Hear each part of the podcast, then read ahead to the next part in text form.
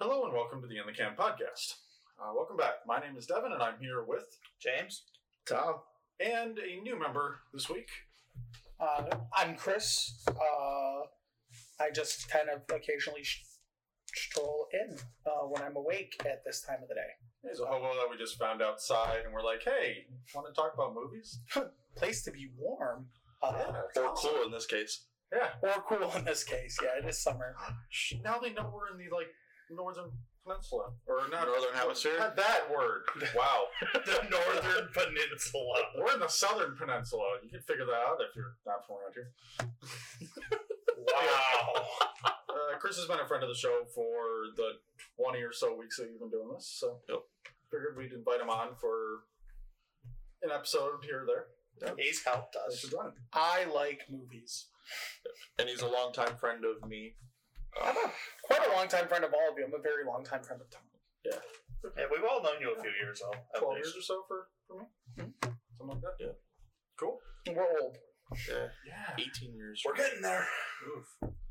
Uh, before we get too far into the, the podcast today, I do want to make a quick correction from last week. Uh, last week, when we were talking about Crawl, I mentioned the director, um, uh, Alexandre Aja, was the director of the Evil Dead remake.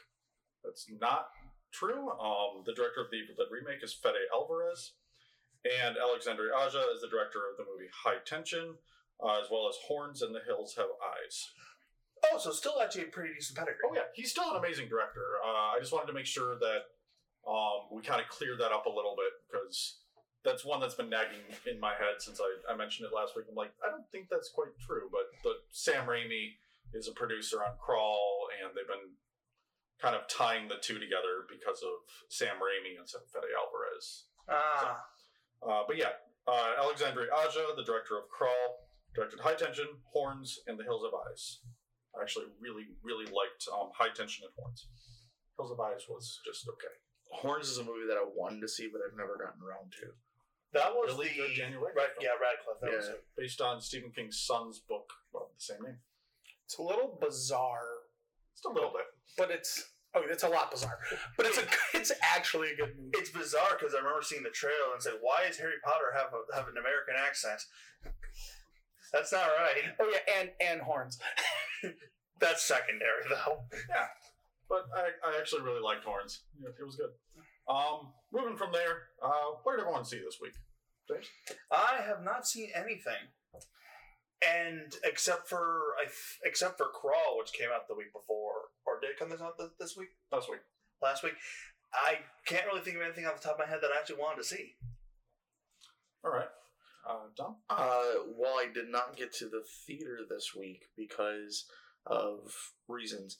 I did end up watching John Carter for like the 19th time. All right. Yeah. Did you watch any other movies with anybody that's not here? Uh, oh, yes. And I watched uh, Euro Trip with Jenny.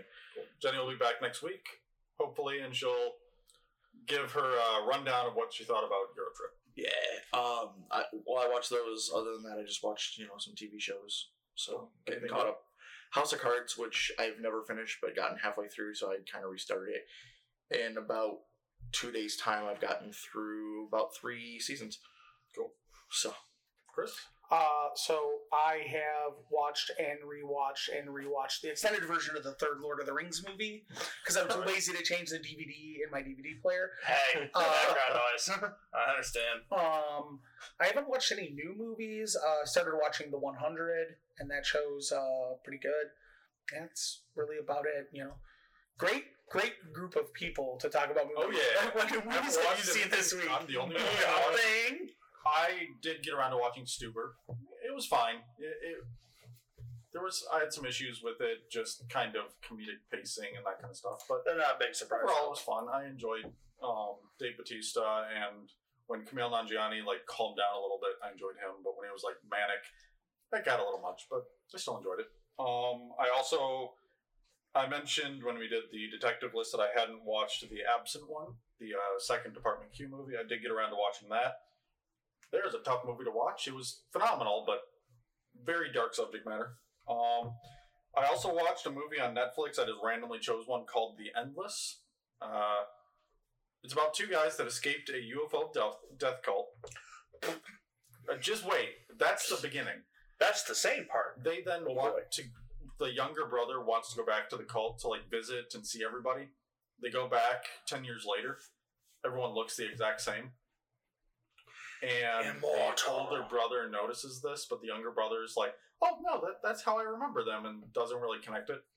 And it very quickly becomes like weird time, like weird like little pockets of time loops going on and it, it just and gets really really weird near the end of the movie and it has some like cthulhu vibes to it that kind of hp lovecraft's type type feeling to it so it was good it was just the acting was pretty bad but it was surprisingly well made for as low a budget as it is so It was a low budget sci fi horror film yeah with bad acting. yeah Shocked. i know Color Um, me yeah something. Then, speaking of uh, horror movies, I did watch Maniac, coincidentally directed by Alexandre Aja, starring Elijah Wood as a serial killer, which is um, actually really intense. And really He's good, done that really before. Disturbing.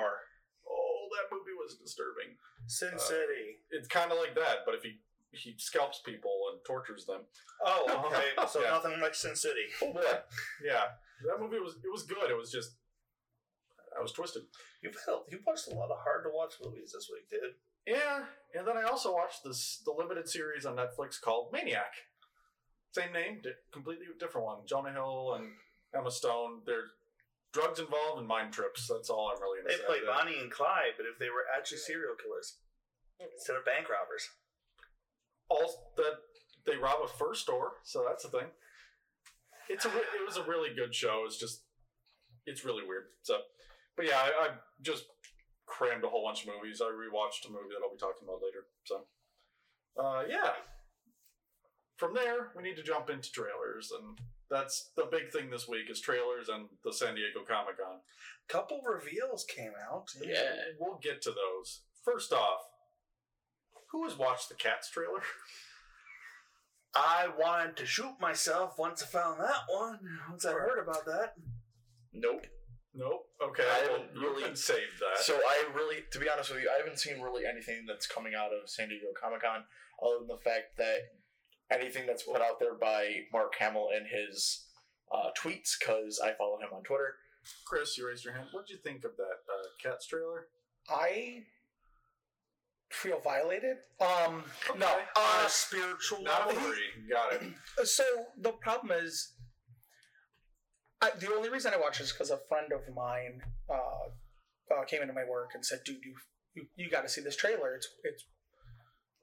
I, I don't know what to think, and Yeah. I, I still don't know what to think. I, I'm not a fan. I, I never saw the the the, the musical, the actual Oh, stage wait, show. This is this is based off of the music. And Yes. Wes Weber's Yes. T.S. Eliot. Cats. Okay, so I've seen this when I was a kid. First Me too. stage thing that I'd ever seen. Oh, you poor, poor boy. Well, no, Well, like, no, it's it, from everything I've heard, it's a great stage show. It's great stage show. Yeah. Great music. The makeup on the stage show is great, but they decided to go digital.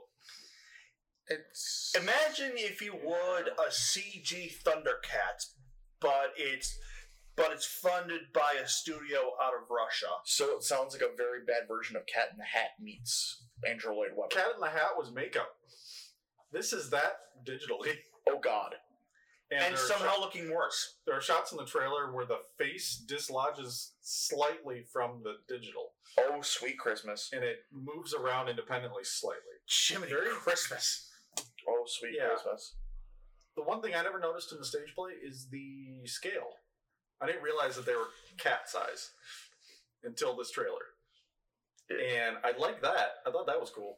And I thought Judy Dench looked good. But then as they started showing the cast, and it's like they got to uh, Rebel Wilson, I believe it is. What? And What part they does have she the long, play? fat Amy Cat. Um, they got to her part, and the CGI and like the awkwardness of the scene is just terrible. Rebel Wilson is Jenny Annie Dots. Yeah, Oh okay. it's uh, it could be good. I don't know. Looking at the cast, it's a it's a high quality The cast, director, right? I believe the director Neil Marshall, I believe Tom Hopper. Tom Hooper. Hooper, Tom Hooper. Sir, sorry. Uh, Neil Marshall's the other one that does Broadway. Uh, Tom Hooper did Les Miserables. Good director. Not really sure what they're doing with this movie. I don't think they know what they're doing with the movie. But like Tom, I don't know. I, I It's- showing you a picture. That's that's what Oh, they yeah. look like. It's just yeah. they're if you're gonna if you're gonna do it right, pick one of two options. They're either humans in cat makeup, or they're cats that talk. Why do they have to be CGI humanoid cats? That's what's weird. For the uh, no, Why I'm the not gonna make the joke. anthropomorphism? Like, I'm not even gonna make the joke. I'm curious to see. Ah, yes. Uh, I'm curious to see how it is like in the context of the actual movie. Because a trailer's one thing, but in the context of the actual movie, if it works, it works. Sure. And I'll give it a shot. I do really love the music from the show, so I'll go for that.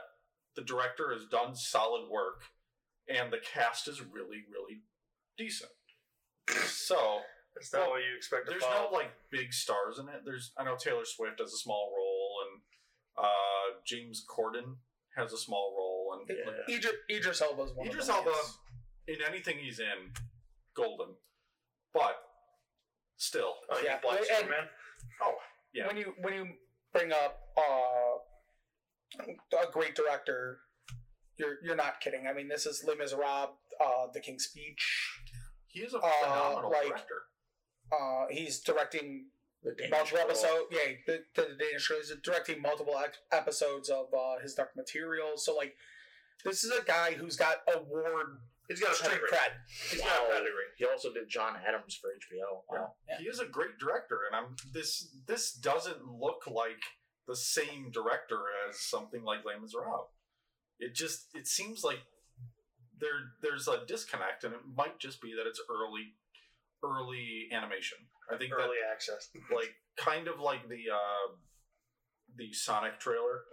That's Oh, yeah. not what Sonic's going to end up looking like, and there's been other ones that they've done early animations, and then they polished it. Like Marvel is That's we'll weird. get to Marvel here in a second. Don't worry, but Marvel is notorious for temp, and then ultimately, what's in the actual movie is different. So Yeah, temp in trailers, which doesn't work. depends. Sometimes it does. Sometimes it doesn't. King Kong had a lot of temp stuff, and nobody noticed. Uh, the uh, Peter Jackson King Kong, Yeah. but yeah, the that trailer was like the big one this week. Everything okay there, Tom? Wow, sorry, I'm just looking at some of the images from this and Yeah. wow. That just They did not put their best foot forward. cringeworthy. Just Well, the- just cringeworthy. I have no doubt that it'll be like when you close your eyes, it'll be good. Don't look at it. and I think like certain things will be good about the movie, but if your main characters don't work, that's a problem. So. Yeah.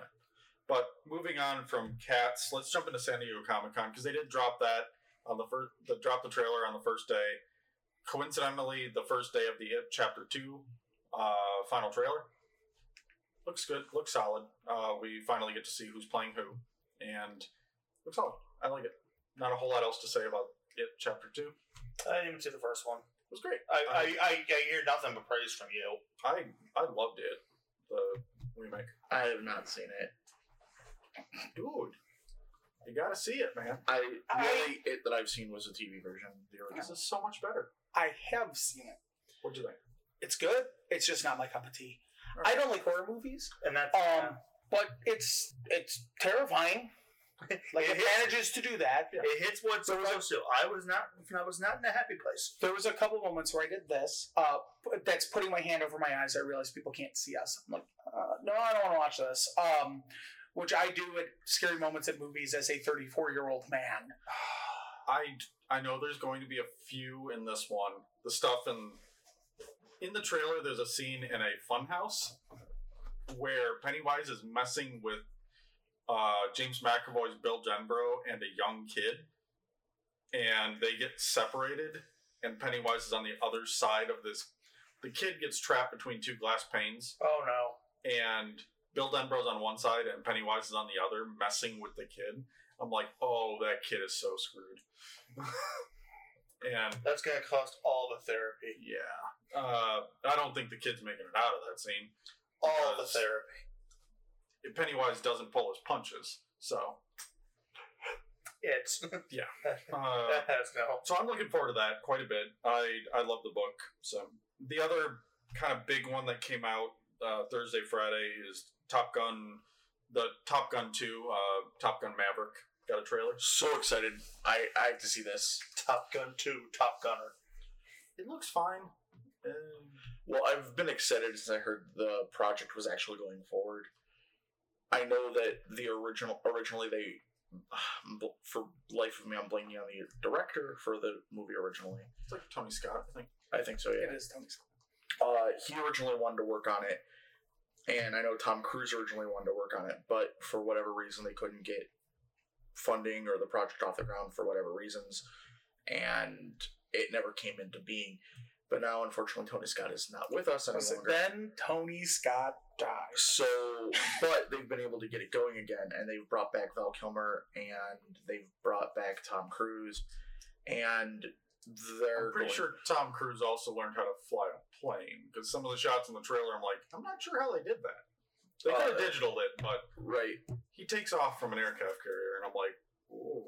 That's To a be cool fair, this is shot." a man who puts himself in danger. He He How wall long jumped for- like 30 times for the, I one of mean, the last. Uh, To be fair, though, when they did the original movie for Top Gun, they actually used naval pilots. I think it was the Thundercats. Thunderbird. Thunderbirds. Why am I thinking Thundercats? Sorry, the Thunderbirds. I think uh, it was either them or Blue Angels, one of the two, as the pilots, and they had to do everything within a certain amount of shots, and they only had so many actual like rounds of actual ammo that they could use. Everything. So everything we see is them doing their real thing and with real pilots doing their thing. It's not CG. It's real footage. And that's the reason it has such more, so much more of an impact. Right, and if they're doing the same type of thing, like I wouldn't be surprised. Um, but the fact that this time he's back at Top Gun school, he's an instructor, and Goose's kid is getting back involved. Super excited about that idea. to me, it's Oh, it crap. also. I wish they would do it just something different. Like just it just feels like Top Gun again. And It's I, feel- going to be. I also feel like we just saw Top Gun in uh, Captain Marvel. But There were a If lot of we get- touches there. if we get Top Gun again, as long as it has that sweet Kenny Loggins soundtrack, I'm okay. if there's no Kenny Loggins in the soundtrack, I'm going to ask why bother. Um, How do There I was- know that I'm going to the danger zone? exactly. There was a volleyball scene in the trailer. You know, so that's back. Because everyone loved that in the original. Wait, hold on. Please, uh, I love saw that original. Val Kilmer is back down to fighting fit status because I if don't not, we'll see. It's gonna be jig- There's gonna be jiggle physics. He didn't say a volleyball scene with Val Kilmer. He just said a It was volleyball just a scene. volleyball scene, yeah. okay. Okay. Turns out Val Kilmer is the volleyball. The Yeah. inflated volleyball. going off of Top Gun, uh, there were various trailers. You know, a whole bunch of TV shows and stuff got trailers. But Mhm. We're not going to really talk about it. You mentioned Golden Compass, His Dark Materials. That got a new trailer. Looks cool. Uh, the big one, the thing that won Comic Con, Everyone's gushing over is Marvel. to the surprise of no one. To the surprise of I was absolutely, gonna say, no one. Marvel won Comic Con. it's amazing. It's like they make comics. It's like, how can they not? So I'm going to go down the list of what they have. Uh, first off, the first thing in this is Phase Four. Uh, most of these take place after Endgame, not all of them. First up is Black Widow. Uh, in on May 1st next year, Prequel. takes place between Civil War and Infinity War. Interesting. She is going back to Budapest. So So we get dual storyline of Budapest, the storyline between Hawkeye and her in Oh, Budapest, It's like Budapest Oh, all over. And- again. Taskmaster fighting her in Budapest. so we Like- we get modern Budapest, and we also get to see the uh, the uh, that mission that went wrong as- or so. Yeah. which I kind of like.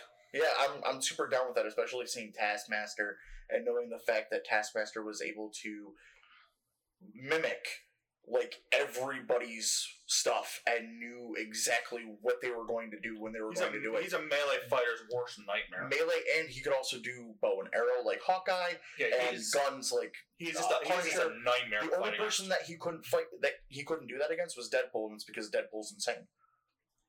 So I'm, cu- I'm Well, you curious. how can't do they- it against anybody who's insane because Moon Knight as well. But regardless, right? Yeah, we're right. getting out of movies Yeah. with, Yeah. with Moon Knight. I'm definitely curious. Maybe I would love him to be in a movie, but Yeah. you know, just Right. Same. I'm very curious as to how they're going to implement the flashback things because I can think how that could go really wrong really fast. But I'm more than willing to trust them. I have faith in. Uh, I definitely have faith in Marvel that they're not going to bungle that. No, and that's just that's what I just said. It's like I, I, I will definitely trust them enough to see how they're going to implement it because the the whole basically two lines, no waiting. You're going to get two complete stories. You don't have to wait between any of them. All right. Uh, the next one we've been hearing kind of stories about this. It's called The Eternals. I can't wait for this. It stars Richard Madden, Rob Stark, for those that watch Game of Thrones, as Icarus, uh, Kamal Nanjiani as Kingo, Lauren Ridloff as Rick Mikari, Brian Tyree Henry as Fastos, Salma Hayek as Ajak, Leah McHugh as Sprite, Don Lee as Gilgamesh, and Angelina Jolie as Athena. Ooh.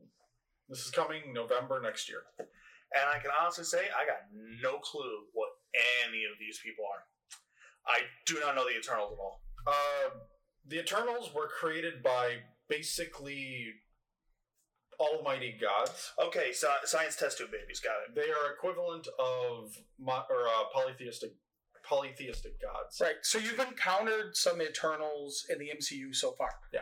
Ego and Grandmaster and the Collector. yeah, the Collector and Grandmaster are Eternals. They're the only ones you've encountered.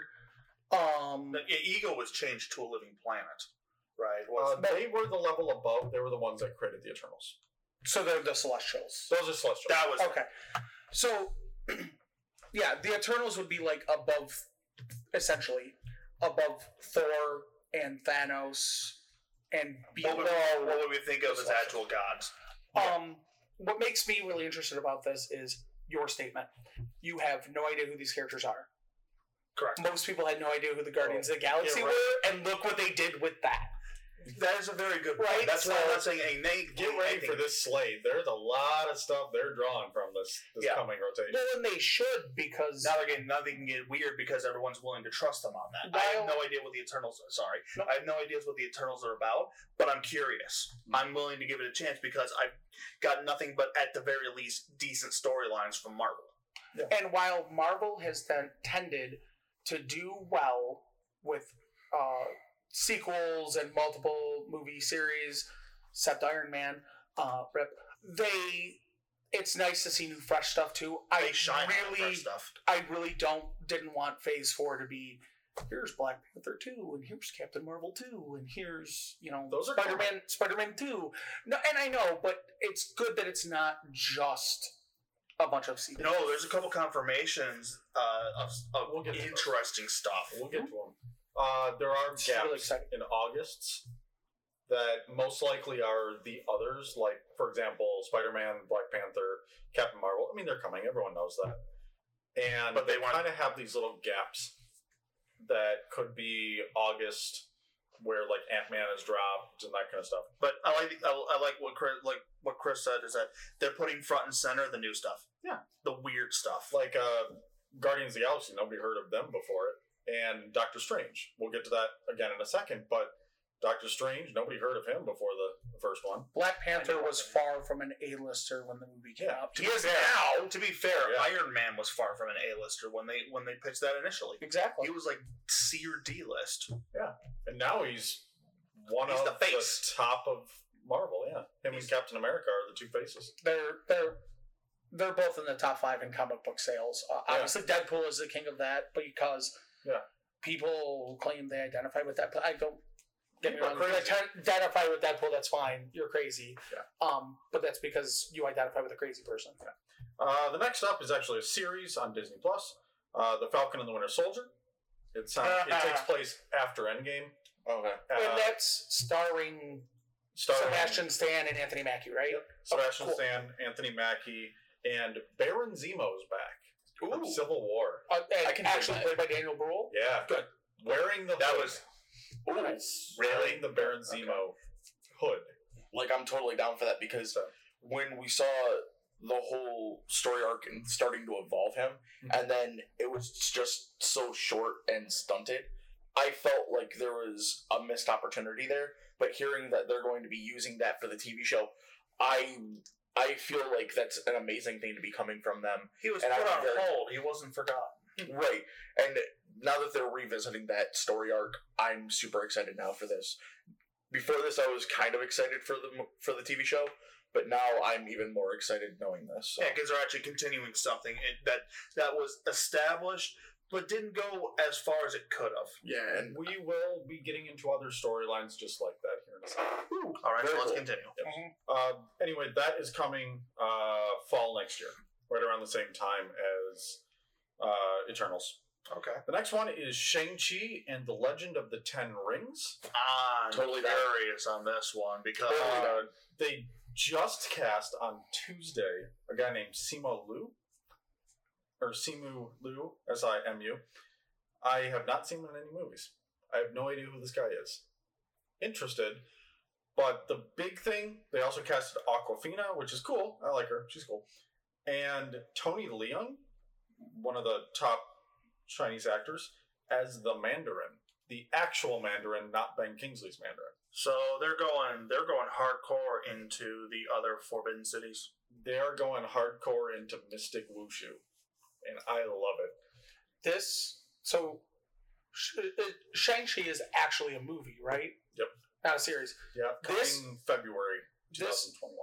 intrigues me because modernly they're the defenders, but the the Marvel Netflix series were the heroes for hire originally in the comic books. Yep. Of which Shang-Chi was a member.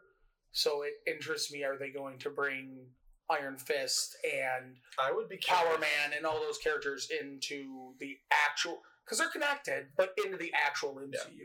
I would love to see like Danny Rand from Mar- or from the Netflix series deal with someone like Shang Chi, and because like Shang Chi can beat the crap out of him, because Shang Chi ultimately is martial arts wise a power above Iron Fist. Iron Fist is just stronger, Mhm. where Mm-hmm. Yes. Shang Chi is faster. Yes. Yeah. So- Well, and and and the cool thing is that they're both heroes and they both Yeah. fight together and they actually have some of the best late 80s early 90s Marvel storylines so it makes me really excited to see what they do there I'm also just I'm also just want some something that's everything I heard about the the Iron Fist TV show made me sad because I was very much interested in how it was going to go. So I'm curious to see it on the big screen and hopefully actually have good action. Yeah. The one other thing that's really interesting to me is that the the Eternals movie has a female director named Chloe Zhao. First time any, of- I believe, first time any of the the Marvel movies are solo directed by a female, Possibly. also an Asian. And then uh, Shang Chi is directed by Destin Daniel Cretton, another another uh, Chinese. So all of a sudden, like we have two right in a row, like very unique picks for director. I'm glad. well it makes me happy that and it, it, it makes me happy that a martial arts asian inspired movie is being directed by an asian director Who will because you probably can do it. get kind of more of the uh, yeah, just odds are that they they pick the director because the director knows what they're doing. Yeah. Like that's the assumption, The original director they went for is Ang Lee, who did Crouching Tiger. which would have been a fine choice Yeah. as well. yeah, absolutely. Also did Hulk, but you know, don't hold that that's a that's a whole other thing though. against. Well, it, it's Sorry. basically they're they're going closer to Jackie Chan directing it versus Mm-hmm. a versus a Michael Bay, and you know what? That's a step in the better direction. moving on. We have WandaVision, uh, Wanda Maximoff, and Vision Their TV show. set after Endgame. Also, going to have a grown up, uh, a woman named Tayona Paris, who's playing a grown up Monica Rambeau from okay, totally Captain cool. Marvel. Totally cool. Yeah. I can dig it. So it's what happens after Endgame for Scarlet Witch and Vision. I'm Interesting. So they're It's a gonna TV show. rebuild Vision. How surprising. I'm They kind have of Shuri. mad. I'm I'm very So, much mad. It's a TV show. It's a, a limited TV show, just like uh, the Falcon and Winter Soldier. So I'm, more curious. interested in that, and even then, I'm still kind of. I'll watch it because I have Hulu Hulu, which means when Disney Plus comes out and they say, "Hey, yeah, Hulu doesn't exist, but it's all Disney Plus now." And Disney Yeah. Plus. Yeah, I'm also intrigued because of the simple fact that I have always been intrigued with Scarlet Witch's character. I think that there was more to tell than the little bit that we've gotten. She'll come up again in another movie really quick here. All right, That's so let's fair. continue. Let's go. Also, that. Elizabeth Olsen. Yeah, She's Uh, totally she's down. Anyway, WandaVision comes out in spring of 2021. one division. The next one that also comes out in spring of 2021, another TV show, is Loki. Super excited. Following, uh, for those of you who haven't watched Endgame, you can leave now. What's wrong for with you? A few minutes. Okay, good enough. We're past this the Yeah. six month no spoilers. So it's the highest grossing movie of all time. Congrats, Avengers. Anyway, Loki follows the Loki that stole the Tesseract Yep, from 2012 when he peaced out. before he had his redemption arc. So this is pissed off evil Loki. It is, With the it is, Tesseract. it is the it is the Loki that is pissed off at Asgard and has just gotten his ass whooped by the Avengers. Not in a good place mentally. And those two, WandaVision and Loki, lead into Doctor Strange and the Multiverse of Madness. Yeah. Oh, so I'm actually going to want to look at the quick lo- quick notes if nothing else. So the thing is, Doctor Strange 2, The Multiverse of Madness, stars Benedict Cumberbatch, not surprising, and and Elizabeth Olsen, Interesting.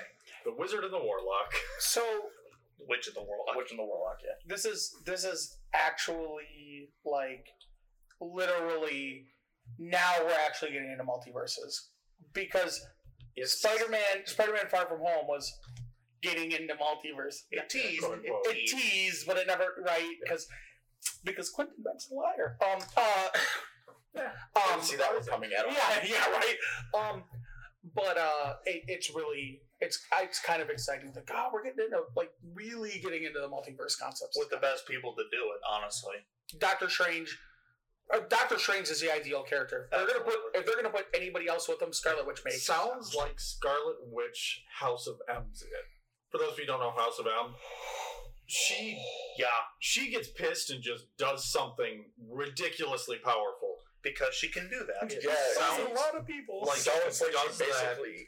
She, it sounds like she does that in Everybody- WandaVision, which and leads that into bleeds into uh, Doctor Strange. Look, maybe maybe we get a secondary kind of sma- snap from one of the most powerful people in the Marvel universe. Well, to be fair though, Disney has said about their Disney Plus service going forward that all of the TV shows and all of the movies regarding the Marvel MCU are going to have an impact on each other. One will s- have to deal with the other, and there isn't going to be a division like there has been in the past. it's going to all be connected, And which it's- is good. according to director Scott Derrickson and Kevin Feige, all hail Kevin Feige, this Hmm. Marvel is the master. first horror movie to come out of Marvel. And you know what? Once Oh. again, once again, the best person to do it Yeah. because I won't lie. There was a couple points in Doctor Strange that were like horror level. It also sounds like the uh, the villain in this is Nightmare, for those of you who know the comic. Nice. I'm Uh, wondering if they're going to do anything with uh with the teaser with the stinger that they had at the end of Doctor Strange. Mordo, I want to say his name was. Uh, Baron Mordo? Carl Um, Oh, Oh, Mordo, yeah, yeah, I Uh, Chiwetel Ejiofor. Uh, great actor. I love him Okay, in Strange, um, but I it's like you not set sure. that up and it's like okay, when is this going to happen? great, funny name, great actor. So- it's very difficult to pronounce it. So chances are, if it follows the typical thing that we've seen before, he's going to reappear in Strange Three. Because Possibly. that has a tendency of skipping two, going to three, and the interconnected storyline. Something happens that in two, which kind of leads to what's going on in three, which gives us the deeper plot for why that bad guy's doing their things. that- Maybe. Uh, all, all I We'll know see, is that but- that's been in the back of my head since since hearing about the Strange sequel. we'll Right see. and I've been looking forward to seeing that too because I really like that The dynamic that trade off between Mordo and Strange. So So I'm I'm definitely curious that it's going to it's explicitly being sold as the first horror. So oh, and Multiverse of Madness is May 7th, 2021.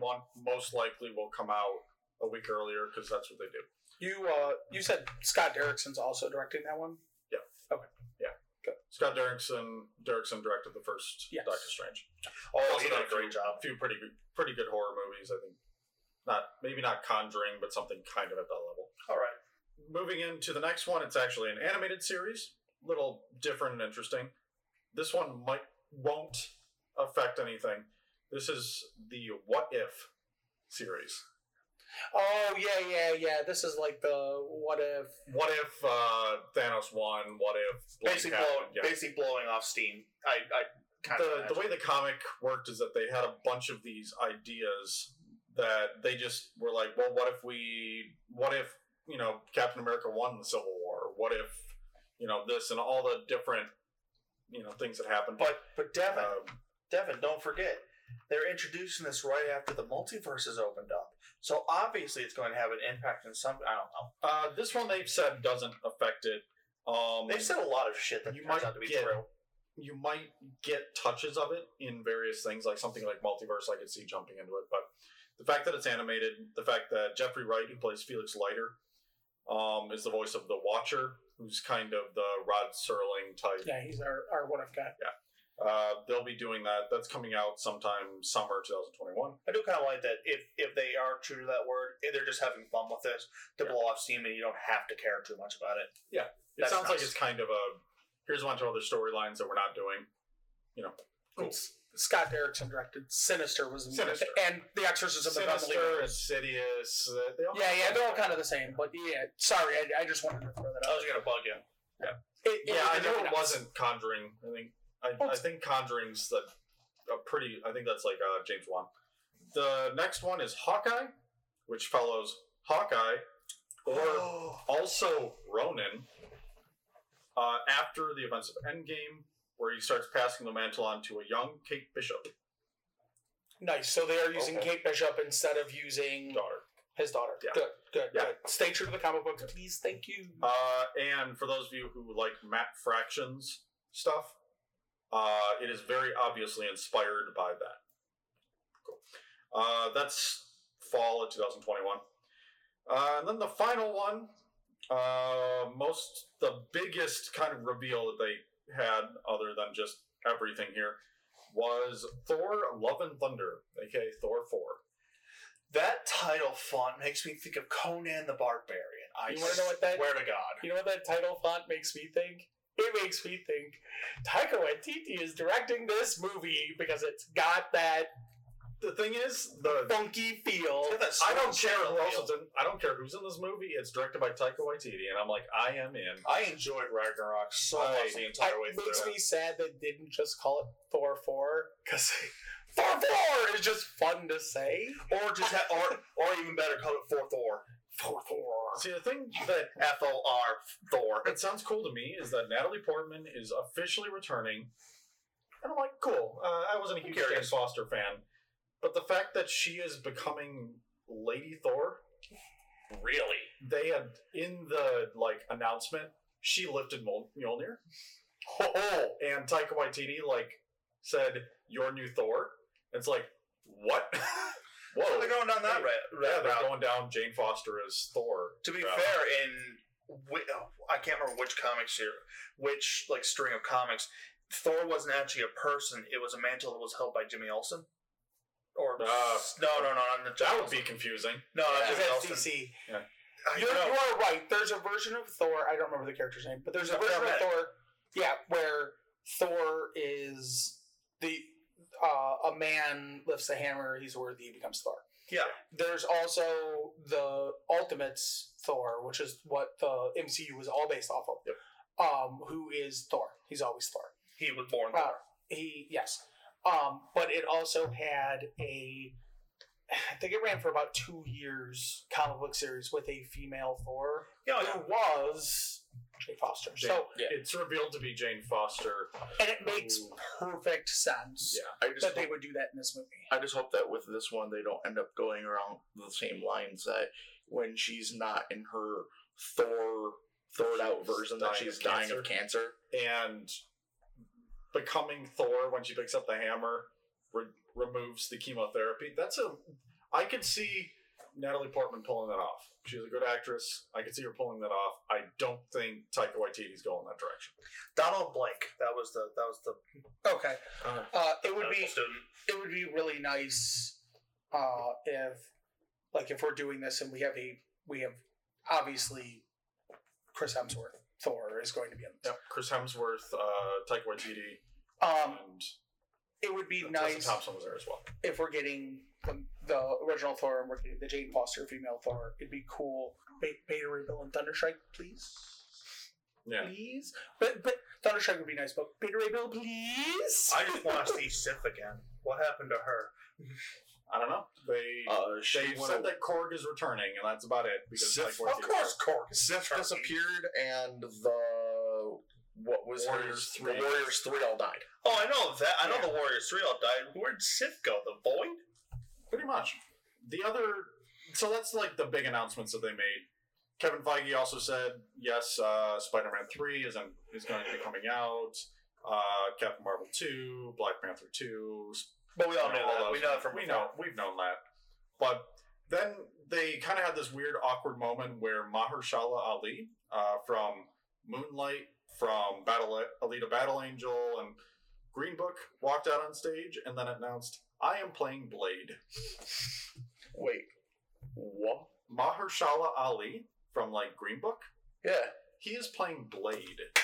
Sorry for clapping, but super excited about that. He's in announcement. Phase Five. He's not in Phase Four. That's fine. These I are can, the, the the movies and TV shows from Phase Four only. I can, but I can wait.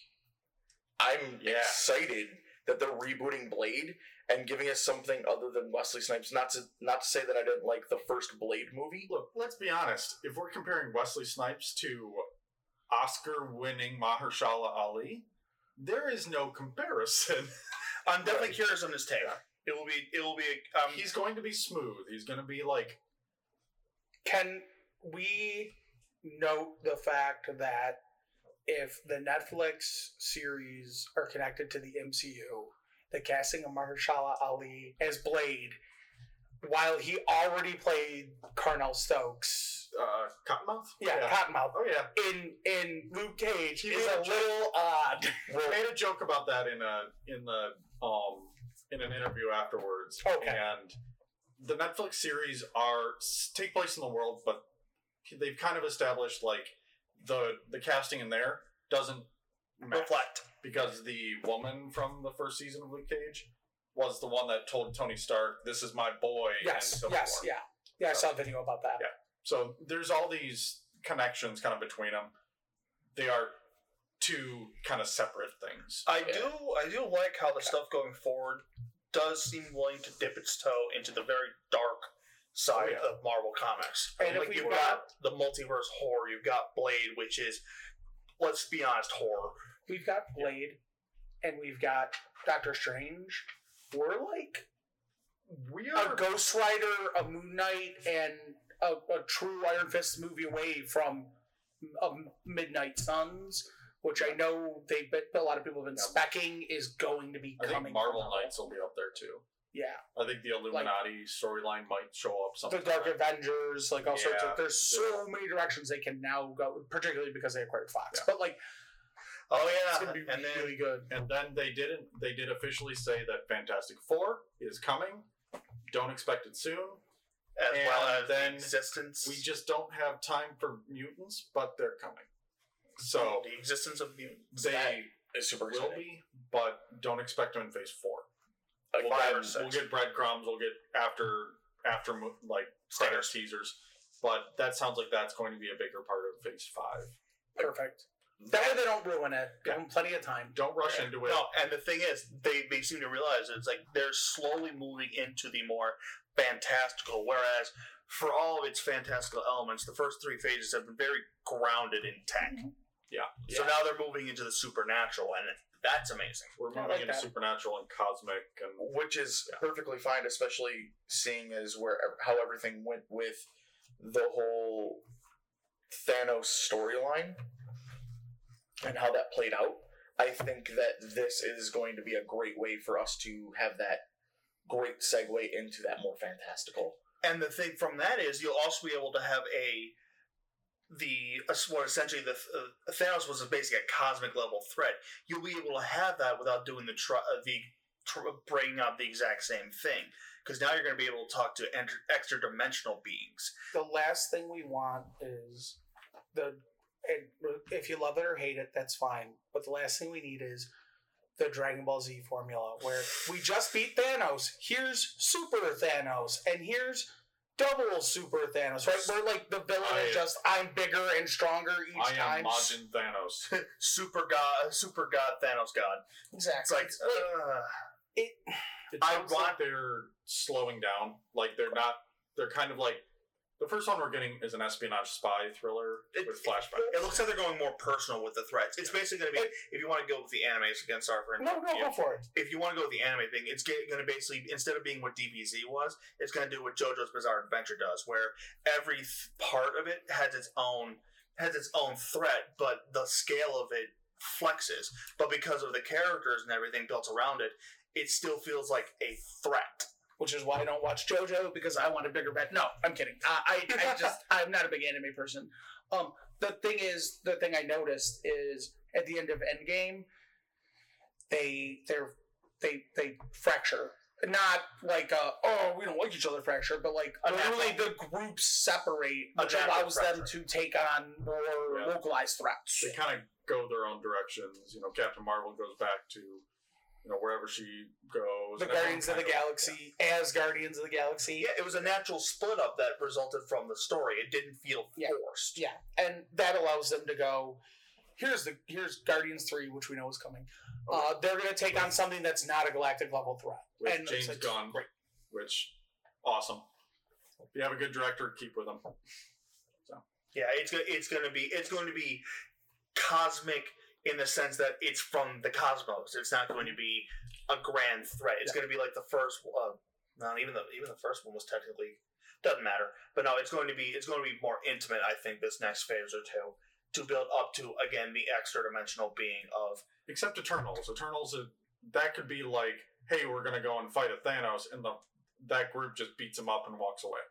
So to be fair, you're talking about like god level. So yeah, that We're talking about that's going to be that. I bet that's going The- to feel a lot like the Avengers, the first Avengers, the yeah, Avengers we'll, Assemble, we'll see. where it's up building a team I more almost wonder- than just we're already a set team. I also wonder if it, if it could go that route, but I'm also wondering if it's going to be that they are actually a team working together, and it's going to be very chess mastery, I don't know. setting I- up I- pieces. There's a there's a couple different ways it could go. we'll see when it comes out. Uh, they're again, they're like two next year, two the year after, and then the slate after that. We kind of have an idea of what's coming, but we don't. We don't know.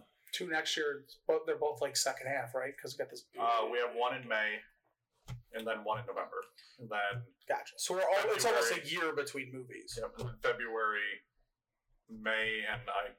There's probably one in November again. Yeah, they definitely made the right choice taking a, a leap year, essentially taking a gap year. I agree. But yeah, that's the big things coming out of San Diego Comic Con. Again, it was Marvel, and then the It trailer, and Top Gun, and a bunch of TV shows. What did DC put out? Oh wait, what? Uh, nothing. We're not coming to whole age, guys. Maybe, maybe They might uh, have we shown do up. record this on Sunday, so maybe they surprise someone on Sunday, but I kind of doubt it. Yeah, I'm a little they didn't surprised get they didn't shown get up a by new Joker Marvel. trailer. They they showed footage of a bunch of things. Uh, but yeah, that's Comic Con. That was uh, big and news. the awesome Cats trailer, and we're gonna take a quick break. All right, so uh, this week uh, we've decided to delve into the world of mythology. Now, before we jump into mythology, how are we defining that compared to pure religion and legends?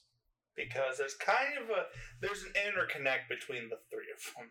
Yeah. At least as most people think of it. All right. How are we going to separate the legends, like someone like King Arthur, and pure mythology, like Zeus and Thor and you know the gods? Where's our line?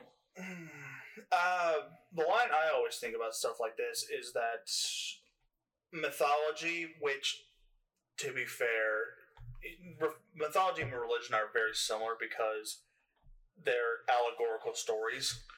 All right. At least to me, the biggest difference is the fact that people think of nowadays of religion as only one of the big one of the big three monotheistic ones, where in reality, back when what we think of as mythology was, they believed in those as their gods. Okay. So it's more about it, there's more ties between religion and mythology. It's just we're not talking about the actual trappings or the steps taken and all that sort of stuff, like the the rituals. We're not talking about the rituals. We're talking more about the allegorical stories on how you should live your life, warnings, all that sort of stuff. I think what you said, James, um, they do intersect. And there's a like Hercules is legend and mythology. Zeus and the creation myth stuff for the Greek in the Greek pantheon is legend, religion, and mythology. So I think there's a lot of intersecting. Okay. I think what separates religion from it is there are films that are purely religious films. Example, The Passion of the Christ Oh, okay. as a purely religious film. Um, regardless of whether or not people agree with the way it's done, it, it is what it is. That's what it's designed to be. So I don't think there's a ton of taking of the mythology. You can kind of cover the mythology behind it. And something like King Arthur doesn't contain much in the way of like extremely supernatural mythology. There's not a lot of gods. Other than and- like the Lady of the Lake. You're see, and yeah, you see, Yeah, yeah. Morg yeah. and You see more spirits and Merlin legends and all that sort of stuff. Kind of stuff. Um, but I think there's still a mythology there that you can kind of read into. I don't think we're really going to do much with that, um, which is fine. Uh, but I think that's what separates it. You Yeah. know, a legend. We're we're we're moving, for the most part, we're moving realistic heroes. King Leonidas and the 300 Spartans were real Yeah. people, Battle They've of just been- Thermopylae. it's just been- and the Battle of Propped up Thermopylae. over a thousand, two thousand years. Yeah, I mean, it was trumped up to begin with because at the end of the day, it was partly political propaganda. They always make that sound. 300 Spartans and a thousand thespians. 300 Spartans! We don't care about about those those actors. Oh, well, it was 300 Spartans and 6,000 other Greeks. You know what I'm getting Right. at. They're close enough. But the other 6,000 Gre- They Greeks weren't were like, in diapers. um, we're gonna, we're gonna fuck off now because we're losing this battle. Well, it's, it's, it's to go to, go- to briefly talk Basically. about 300. It's like, what's your oh, Spartans? What's your profession? Ho, ho, ho. It's like, what? You're Yeah. Santa Claus? Pretty much. But no, it's So the, the main uh, when someone mentions mythology, the main uh, pantheon everyone thinks of is obviously Greek. That's the Yeah. first thing that comes to people's mind. Yeah. Then Roman Greek? after that. Greek and Roman, let's Kind be of honest, the are same. kind of the same thing. Kind just of, yeah. with They're- name they're like- changes. they're like kissing siblings. Realistically, all of the classical and ancient polytheistic, so like the Babylonian and Egyptian. Sumerian and all that Egyptian, got they're They're all all the same, just different names and interpretations. But and right varying now- levels of importance. let's start with Greek. Uh, if anyone tries going online and you're trying to find any like mythological movies, you're going to get 50 Greek Greek based movies, Before any other and then one. maybe you'll get Thor. We'll talk about that later. Yeah. maybe. Uh, Basically, yeah. But I'll start this one. Um, the first kind of Greek mythology movie that immediately pops to my head is always Jason and the Argonauts, and I'm going to complement that with the original Clash of the Titans. Okay. And when you think about these, it's all you know the story of the Odyssey and all that kind of stuff. So um, no. if I remember correctly, the Jason and the Jason and Argonauts the were going Argonauts after the was- Golden Fleece. That's that I'll- is I'll the, be the story honest. of Jason. Yeah. yeah, but If you couldn't No. tell, some of us know mythology a bit more than others. some of us have not watched uh, a lot of these movies because you see them once, you kind of see them again when they're remade. Very true. But yeah, like the the big ones back from uh, whenever Jason and the Argonauts and all that was Before made. CG. before CG, and the re- real reason I want to talk about uh, Jason and the Argonauts and the original Clash of the Titans is the wonderful work by Ray Harryhausen. the stop motion artist. Oh, that is just get to responsible. talk about Ray Harryhausen. I just You're wanna like, talk about- yes. Screw mythology. I want to talk about Ray Harryhausen. Whatever Dude's a else, genius. they may look janky now, but those oh, those animations were nice. Yeah. Time. Yeah. Stop motion animation before Nightmare for Christmas. It's awesome. Yep. But even that, he also did King Kong and awesome. But yeah, but these are like the classic, you know, sword and sandals. What everybody, Epics and- what everybody probably had to watch in high school if you had a mythology class. Yeah, pretty much. I know. I I definitely had to watch uh, the original Clash of the Titans. I think I think we got shown Jason and the Argonauts. I want to say that. Yeah. I watched Jason and the Argonauts in a film as art course at Man, um, Macomb Community College. I think I did the same, and I'm like, I've seen this. I'm good. I saw Jason and the Argonauts on TV because I thought It's on TV so often. Yeah, but yeah, that's like the standard classic Yeah. Greek mythology. the you stuff know. that Cohen was was based on, I guess. Yeah, and that's definitely like the start, and everyone just kind of copies it. Yep. Better CGI, but it's the same kind of story told, told again and again. It is Which the sucks because there's so many different stories and they keep focusing on the same half dozen. Yeah. well, it's they they they keep focusing on the same half dozen because they keep focusing on what is known as the interesting half dozen. I, they're not necessarily the ones that everybody finds interesting, but they're the ones that are pop culturally. I want to Interesting see enough. Zeus as a golden shower. Anyway, moving on. Also, too, to be fair, it also isn't necessarily showcasing all the rape and incest that is inherent throughout. We Greek already and just Roman mentioned the mythology. golden shower, and we were moving on. I'm just saying though, like Well, those six what? stories, I'm just saying, don't really feature that as much. Yeah, no, As much. none of As- them really uh, They're not family friendly. dabble with Zeus. They all have the same basic theme, though. Yeah. Greek hero, possibly Greek gods. son of a god. Um, Greek because gods are assholes. they're not nice people.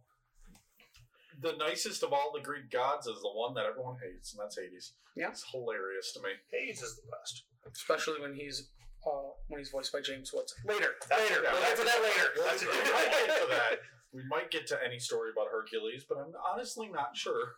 Right. Anyway, Yeah. moving. Uh, Chris, what would you pick? So we're carrying on when you mentioned the uh, the the movies, the classic versions of the movies. All right. Uh, so my my I'm going to also take what Devin did and talk about a chunk a block. I'm going to take the new Clash of the Titans, Wrath of the Titans, as well as Immortals. Okay. which are they're literally the same basic concept with a Sheen of CGI.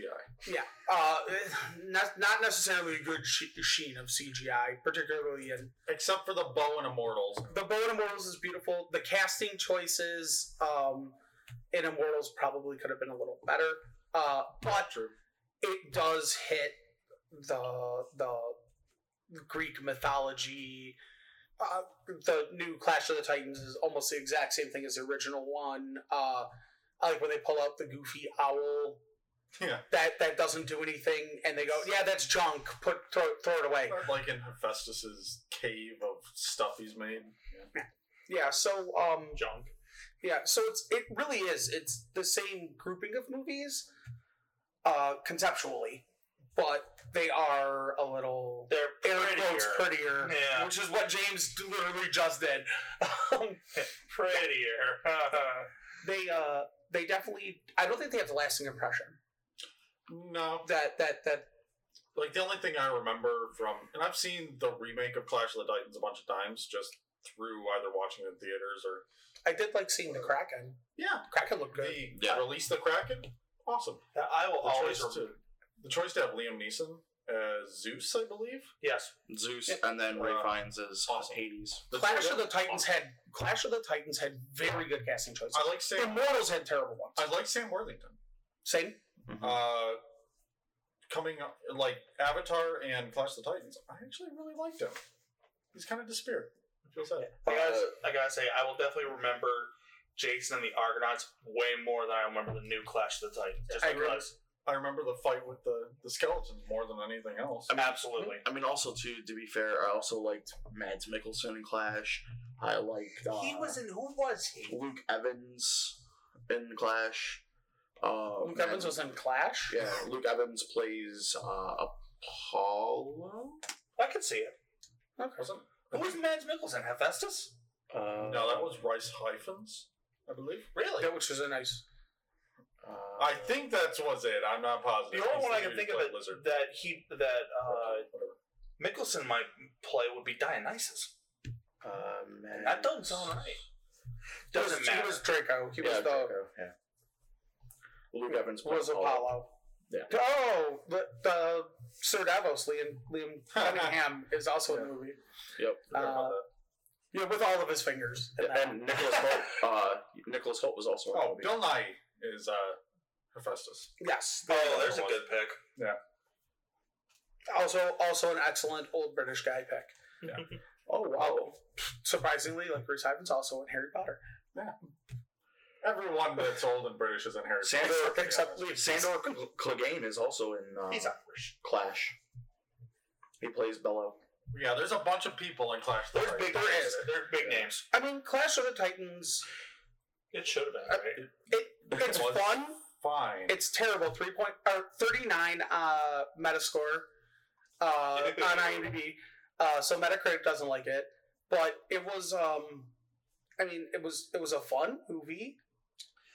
That that that phrase "release the Kraken" got memed so hard. Oh yeah, I like. I enjoyed Clash of the Titans, the remake, and Wrath of the Titans was hard to watch, but they were still fun. And at the end of the day, ate the popcorn and left. But And also, to be fair, Clash of the Titans isn't the worst movie that has a hero named Perseus. That's true. I liked Percy Jackson, the first one. The second Same. one was bad. The first one was actually pretty fun. I yeah. This is a read the books versus haven't read the books debate. I, I read the book after the movie, and I while while I enjoyed the movie at the time, I don't think I'll be able to go back to, back and enjoy it as much having read the, the series now. I liked Logan Lerman. He wasn't a horrible He choice. was He's like in one of my favorite movies of all time. He wasn't a horrible choice. the acting choices for that for the Percy Jackson films. I don't argue with. I don't no, I argue who they got for Annabeth, but that's a whole nother story. Uh, I would like to bring up how obnoxious it is, how obnoxious it is that Luke Evans was in both Clash of the Titans and Immortals, which is why when you mention him in Clash of the Titans, I'm like, he wasn't in Clash of the Titans, he was in Immortals, Tom. No, he's he's just in both. All right, then, but before we get Wait, too you off don't kilter- like Alexander Daddario as Annabeth? No, I love Alexander Daddario. Well, Yeah, I'm gonna, I'm gonna go with she didn't look the part. Eh. The same reason I didn't quite like uh, the choice for Cat Jennifer Lawrence. I didn't like Jennifer Lawrence for Katniss. That's probably fair too. I had no problem with that. So Mm. So Mm-hmm. anyway, I usually don't, but every so often it's like it is very obviously not the right. eh, And that all right. Uh, neither, neither here nor there. yeah. pretty much. So away from that, are we still going negative? I think we're still One going last thing. negative. Hermes was amazing in the sequel. Boom. Um, Captain Hammer. Villain. Yes. Okay. Oh God! Yep. He was Yeah. awesome. I love that scene. He really That's does all I do an like. amazing job. You know what? To be fair, nah, Nathan Fillion is a pretty good choice for Hermes. I didn't know he's a perfect choice for anything. So yeah. Moving on. Yeah. Doctor So, Chicago. so the movie that I'm bringing up when it comes to talking about the Roman Greeks is Troy. Came out in 2004. Uh, writer was David Benioff. Uh, that sounds familiar. right? Yeah, I never heard of that guy. Game of Thrones, right? Was he at San Diego Um, Comic Con? He wasn't. Weird. Mm. And uh, the other ho- writer for it was Homer, but that's just because of the source material. So- Simpson. Uh, no, not that one. Uh, Homer, as in like the great Greek writer. Anyways, uh, And that's that's where it actually gets interesting, ladies and gentlemen. right. So this movie stars Brad Pitt, Eric Bana, Orlando Bloom, Brian Cox, and a billion and a half other people in this That's movie. actually another good point. Uh, the the mythology ones also tend to somehow drag in pretty big actors. Well, they're epics. Yeah, they're epics. So Epics do that. Sword and Sandals movies always drew like even back in the Sword and sorcery draws nobodies. Sword and sandal draws Everyone. stars. yeah, yes, there was. like legit, uh, because it's considered classics and everybody wants to be a part of the classics. Pretty much. That's why Shakespeare always gets trotted out. That's Exactly. why. That's why every every Greek, German, Roman, and Egyptian is somehow B- British. Yep. Um, E-, exactly. So the reason why I'm bringing this one up is because of the fact that this particular movie doesn't so much talk about the mythology from the source material so much as takes it out of the story. Okay. no mythology at all. No. except that Achilles is blessed by gods. Yeah, he's blessed by gods. There's also a lot of like major things that are wrong from this movie versus source material. Like for instance, you know, uh, the fact that Menelaus wasn't killed by Hector. Uh, Achilles was dead by the time the horse was actually brought into the city. They had to remove a door from the gates in order to bring the horse into the city it wasn't a giant 50 foot wall that they were behind, but a giant trench that helped protect the city. There's a reason I will never watch this movie. Uh, the cousin, so called uh, cousin Patrocles of the of Achilles was actually older than Achilles, not younger, and wasn't actually his cousin. Yeah. And when he had the funeral pyre put together, he actually killed, uh, I believe it was 12 Greek or 12 Trojans. I want to say 12. Yeah, it was 12 Trojans to bury and uh, to burn along with as honors to Patroclus Yeah, because they. Yeah, Patroclus or Patroc. Yeah, Patroclus. was. There's a lot of debate on what Patroclus was to Achilles. That's, that's all we're going to say. Yeah, uh, Ajax was not killed by Hector. Uh, No, Ajax he killed committed himself. suicide. After trying to kill his friends. Yeah, Which is actually something James has covered in a previous episode. Yeah, of I this mentioned this podcast. before. Paris died at Troy. Uh, There's a lot of inconsistencies with the actual myth. Let's just put it that way. Well, yeah. and that's the interesting thing about myth is that there's always inconsistencies. because for the longest time myths were oral traditions and every every bard every scald would g- give their own version of it to the people that they were singing to The difference with this Yeah. one is it was actually pen penned. It was written down. Uh, Homer's Odyssey was actually published. whatever homer was a singular writer or a group of The people Iliad, Yeah, rather, was yeah actually- just the iliad This is the Iliad. The thing is, I know stories like I've read the Iliad. It's been a while, like a long twenty years or so. it's also a little boring but yeah, a little bit. Epic poems kind of have that. have Like, the you ability have to run really dry. want to read. it through. I Yeah, listened to I it did it all the too. time, but but watching Troy, I had absolutely no issue with any of this. No, Just I mean, like you, you don't like Percy Jackson movie because of the book, and I haven't read the book, and I genuinely liked the first movie.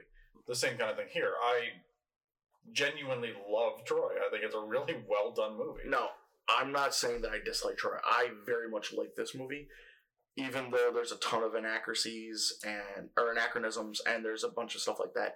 I enjoyed this film overall. I will eat a big jug of popcorn. Well, I'm not a big popcorn eater. I'll eat a You can huge never bag eat of better it. made potato chips and watch this movie. and I'm, Um, and I'm the one who I have no desire to even watch this film because I know the inconsistencies, which that's me. And to me, it has some of the most like just awesome fight scenes. The uh, Achilles one-shotting the big dude, single sword stab down through the chest. One of the coolest shots I've ever seen in film. I will also say I will also say in the movie's favor, the best choice ca- casting wise for Achilles. Bar none. Uh, Achilles. Oh yeah. Brad 2000 Pitt. Brad Pitt. Ooh. I'm not gonna lie, Eric Bana as Hector, really good choice as well. Yeah, they could not have been Orlando better on that Bloom as Paris was the only casting To me, that it I was- had issue with. one. It was fine, but it wasn't was- bad. I mean, but he fits the whole tale of being the pretty boy that The sissy boy that caused the downfall of Troy. And- I always get a kick out of how Brian Cox finds his way into these movies Because every time I think of Brian Cox, the first thing I think about is Chief Right. O'Hagan Oh, I think that's Swampers Striker. from Super Troopers. So I'm like, but you know, then you start to realize, oh, he I was think- in Braveheart and he was in Troy. I like, think- you're I think like, oh, that's Striker from X Men. that's Yeah. fair. Yeah, I won't lie. It for the, for a good while. I, I I didn't realize it was Brian Cox, the striker. It's also uh, I, I thought I mis I mistook him for Brian Blessed, which is like that's a whole another spin on a movie. yeah. I mean, the film is also directed by like it, what makes it a cool film is I mean the director Wolfgang Peterson is the director. Yeah. yeah, and I mean this is the Das Boot, Enemy Mine, Air Never Force Ending One. Story. Air Force, Force One. One. Outbreak, So, like, yeah. Like this is a guy who directs movies that are basically have Classics, become yeah. either cult classics, Enemy Mine, or timeless classics. do- Any way you want to Yeah. slice it, Never Ending Story. We all watch it as kids. Yeah. At least I assume we all watch it as kids. I wasn't a huge fan, but I could see why people like. it. but it's iconic. Um, and Troy doesn't get that iconic treatment, and it makes me sad because I think the Yeah. movie's really good. as Like, well. there's some amazing scenes in it. I can't remember what its reception was when the trailers were first coming out either. It was pretty good. Uh, There was good buzz. It was a. s- It was. I believe it was like a summer blockbuster Yeah. type movie. Popcorn movie, Mm, Definitely yeah, a popcorn. and movie. it, which is perfectly fine. yeah, it's to me, it's a really well done, solid film.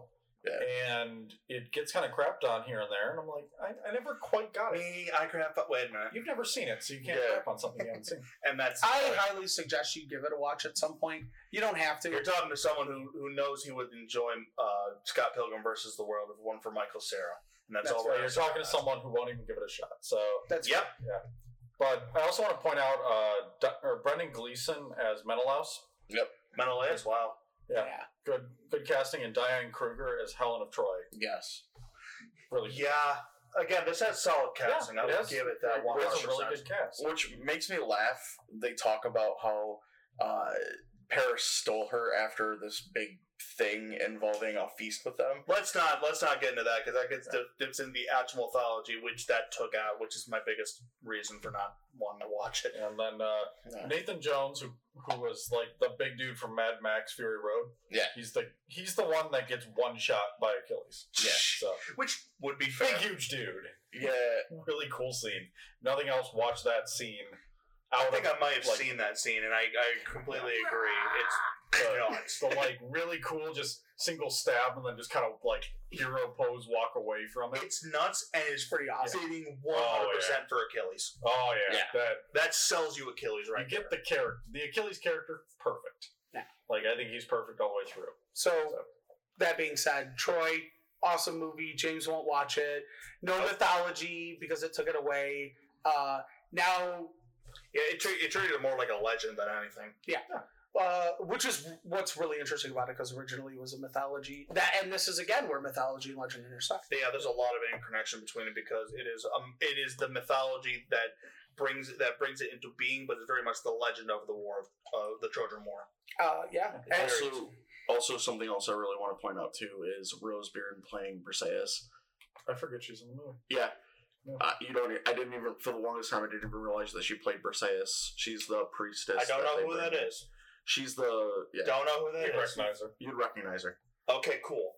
But to, Yeah. to oh the, you don't know who Rose Byrne is off the top or of the my head, no. character oh okay that's fair I don't know. you, the actress off the yeah you top probably of my head. recognize it But- so anyway to go from to go from that to a it's not it's not mythological that's the funny part it's definitely more in the the allegorical sense interestingly enough we're going from one very unique take on Homer to to another another very unique take on Homer On- Yes. Yeah, we talked about the Iliad. Now let's talk about the Odyssey. And oh, brother, where art thou? Oh, that is- such Very like it, Uh, everyone. Whenever when you t- when you talk about it, people are like, oh yeah, I remember that movie. That was really good. But it's not one that's usually on the forefront of people's minds. No, I mean that's a Coen Brothers film. Two thousand. Joel and Ethan It's a Coen. crime comedy. That's how it's that's how it's billed. Yeah. it's With just hilarious with uh, George Clooney, uh, John Turturro, Yep, and John Tim Blake Turturro. Nelson as the the main three. Also, John Goodman. And Yep, he Yeah. he was uh he's polyphamous. Yep. Yep. He's the he's the one That's eyed not- he's the one eyed Cyclops, Cyclops. Big Dan T. Yep. Yep. Banty. There's a lot of other ones. You'll never forget this. I'll tell you. Oh, yeah, there's a lot. There's a lot of characters in this Yeah. A lot of because like- it is. It one. Recognizable faces. it's set in Depression era America. Mm-hmm. Clooney and his two uh, his two friends escape prison. Yep. And they're trying to get home to get a treasure that Clooney's character has. It hits all the beats of the Odyssey of Odysseus trying to get home to his wife and keep getting kicked back because his hubris against the gods. But set in Depression era America with an escaped convict And with all the supernatural elements being of the South. well, all, well, it also has all the all the supernatural, uh, god and pantheon elements that O- that are hindering o- Odysseus. Or you, sorry, you.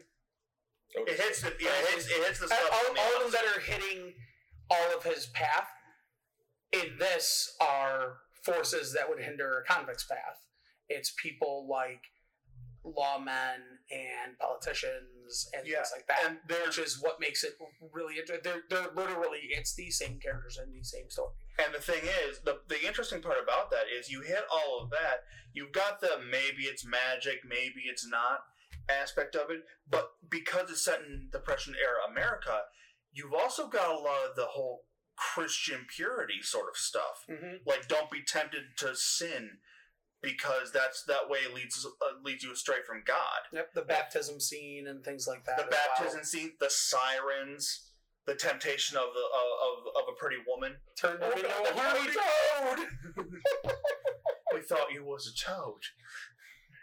it, which played like a Monty Oh. Python skit, Yeah. but it's and the you you honestly can't talk about Oh Brother Where Art Thou without talking about one major contribution con- contribution to it, the soundtrack. Yes. The soundtrack. It's one of those movies. The movie's really good and it was really well critically received. The soundtrack actually won a boatload of awards. and it, deserved them. way more well known. Uh, a Man of Constant Sorrow is. I, th- I feel like everybody was alive the, the year the film came out heard that song. Yeah, or, or It the was a song, Billboard Top 100 song. I or mean, or the songs that the sirens sing. Yep. There- those are some. The, the lyrics for all of them are just incredibly dark. Even the one sung by the ki- uh, by the by the little girls. Uh, Yeah. it's like it's very dark, which Yeah. fits the depression era. It's about going to meet your maker and being happy to, to be happy that you've gone to heaven. Yep. It's mind blowing, but yeah, it's it's a beautiful recreation of the Odyssey without being explicitly obvious, of, is, without doing the sword and sandal thing.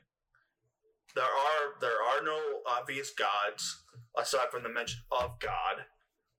There are no mythological creatures, but everything that Clooney and his cohorts face along the road to the end, to their good end, is very reminiscent of that. And as such, has a very it- it hits that part in your brain that makes it think like it's a Greek epic without explicitly being a Greek epic. and then at the at near the end of the movie, you you realize that the full name of George Clooney's character Everett is Ulysses Everett McGrail. Yep, So and you're Ulysses covering- Oh, being the Roman being the Roman equivalent name for uh, Odysseus. Odysseus. Yep. Which always bugs me. I don't know why. Like whenever I hear whenever I hear stuff referring to Ulysses, it's like that's what I had. I had to take a couple seconds to realize.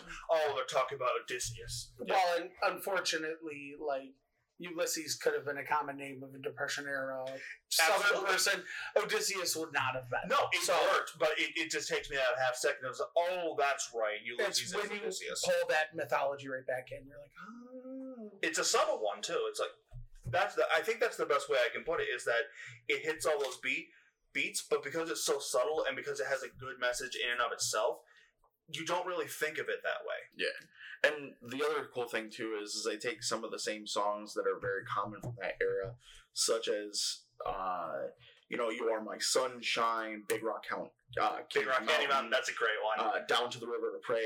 They have all these songs that are very much literally like Depression era songs that are being brought into this that fit so well with the Fit message both, of the film, The- the message of the Odyssey, the Odyssey, everything. all of that. And if they aren't if they aren't a cappella, they've only got one or two music accompaniments. That's it.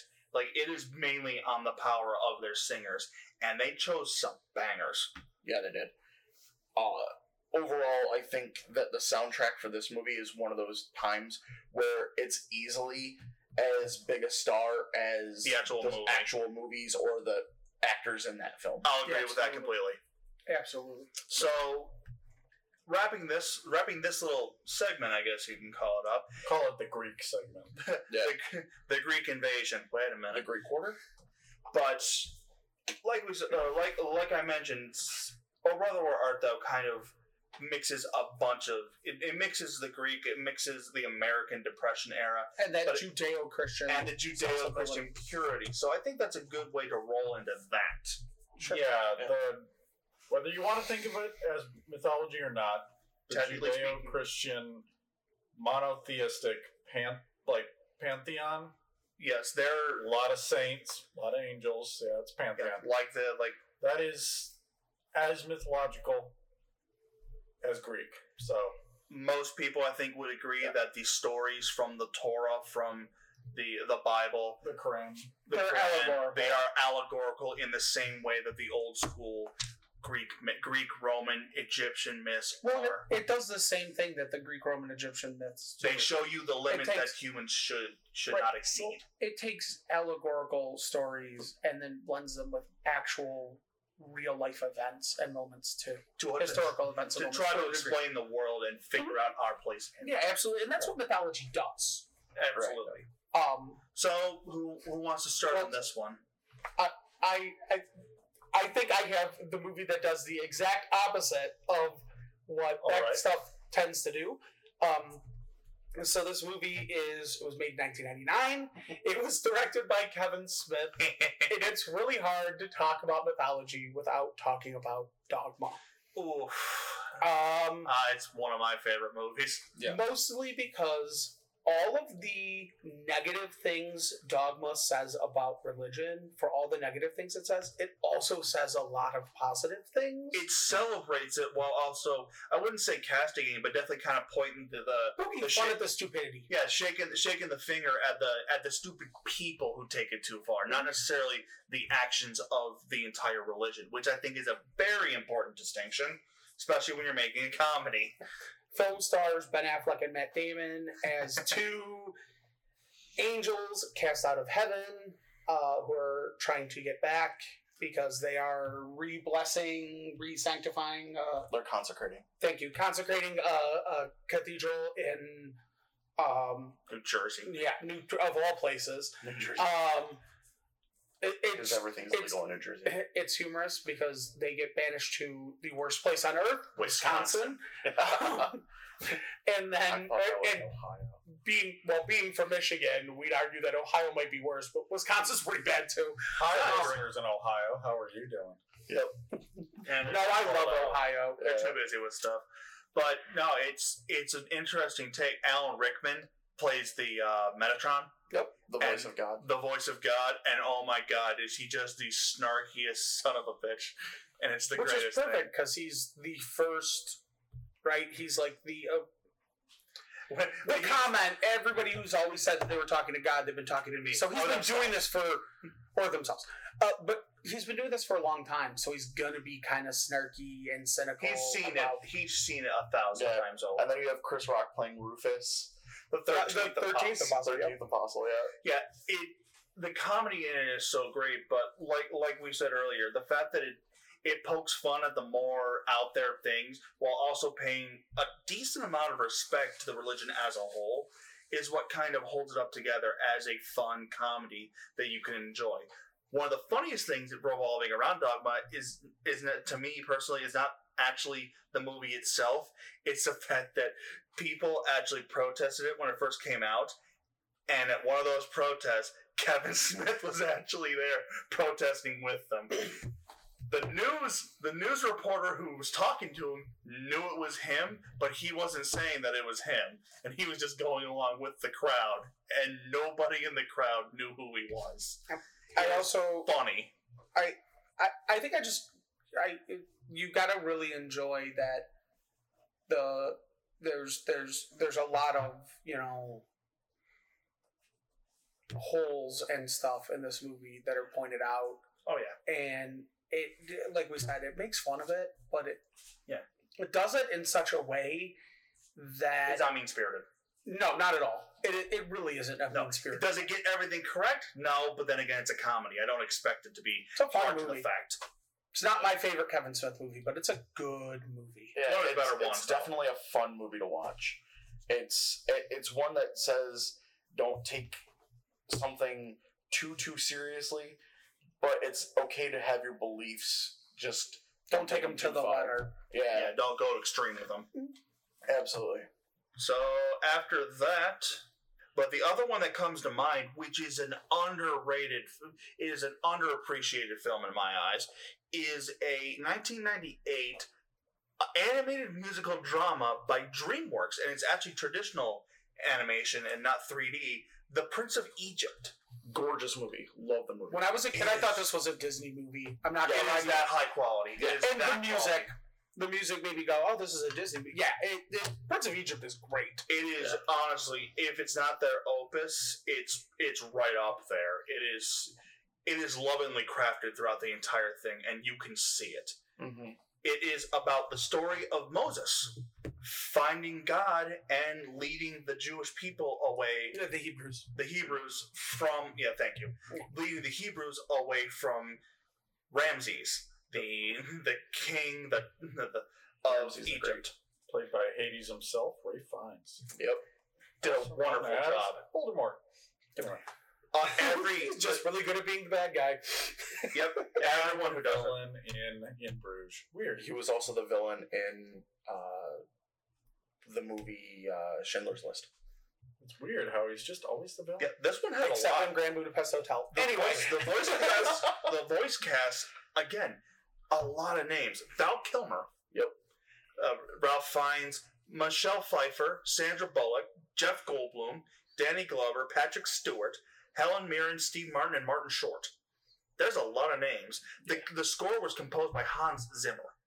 That should tell you the quality you're working with. Yeah, you know, you got a good movie when Uncle Phil's involved. James Avery is also also he's a little further down on the IMDb. He's also in it. But He's just additional voices, but it's okay. It, direct, it had three directors: uh, Brenda Chapman, Steve Hickner, and Simon Wells. Okay. And Usually a good sign or a bad sign, depending on how good the movie is. for this one, I'd say it was a good sign. Well, it- they may have been director, like there may have been the chief director or head director. Probably an animating director. There's a actor director and then an overall director. Oh, that's right. This is so. Yeah, This Simon- idea, Simon Wells is not uh, super well reviewed.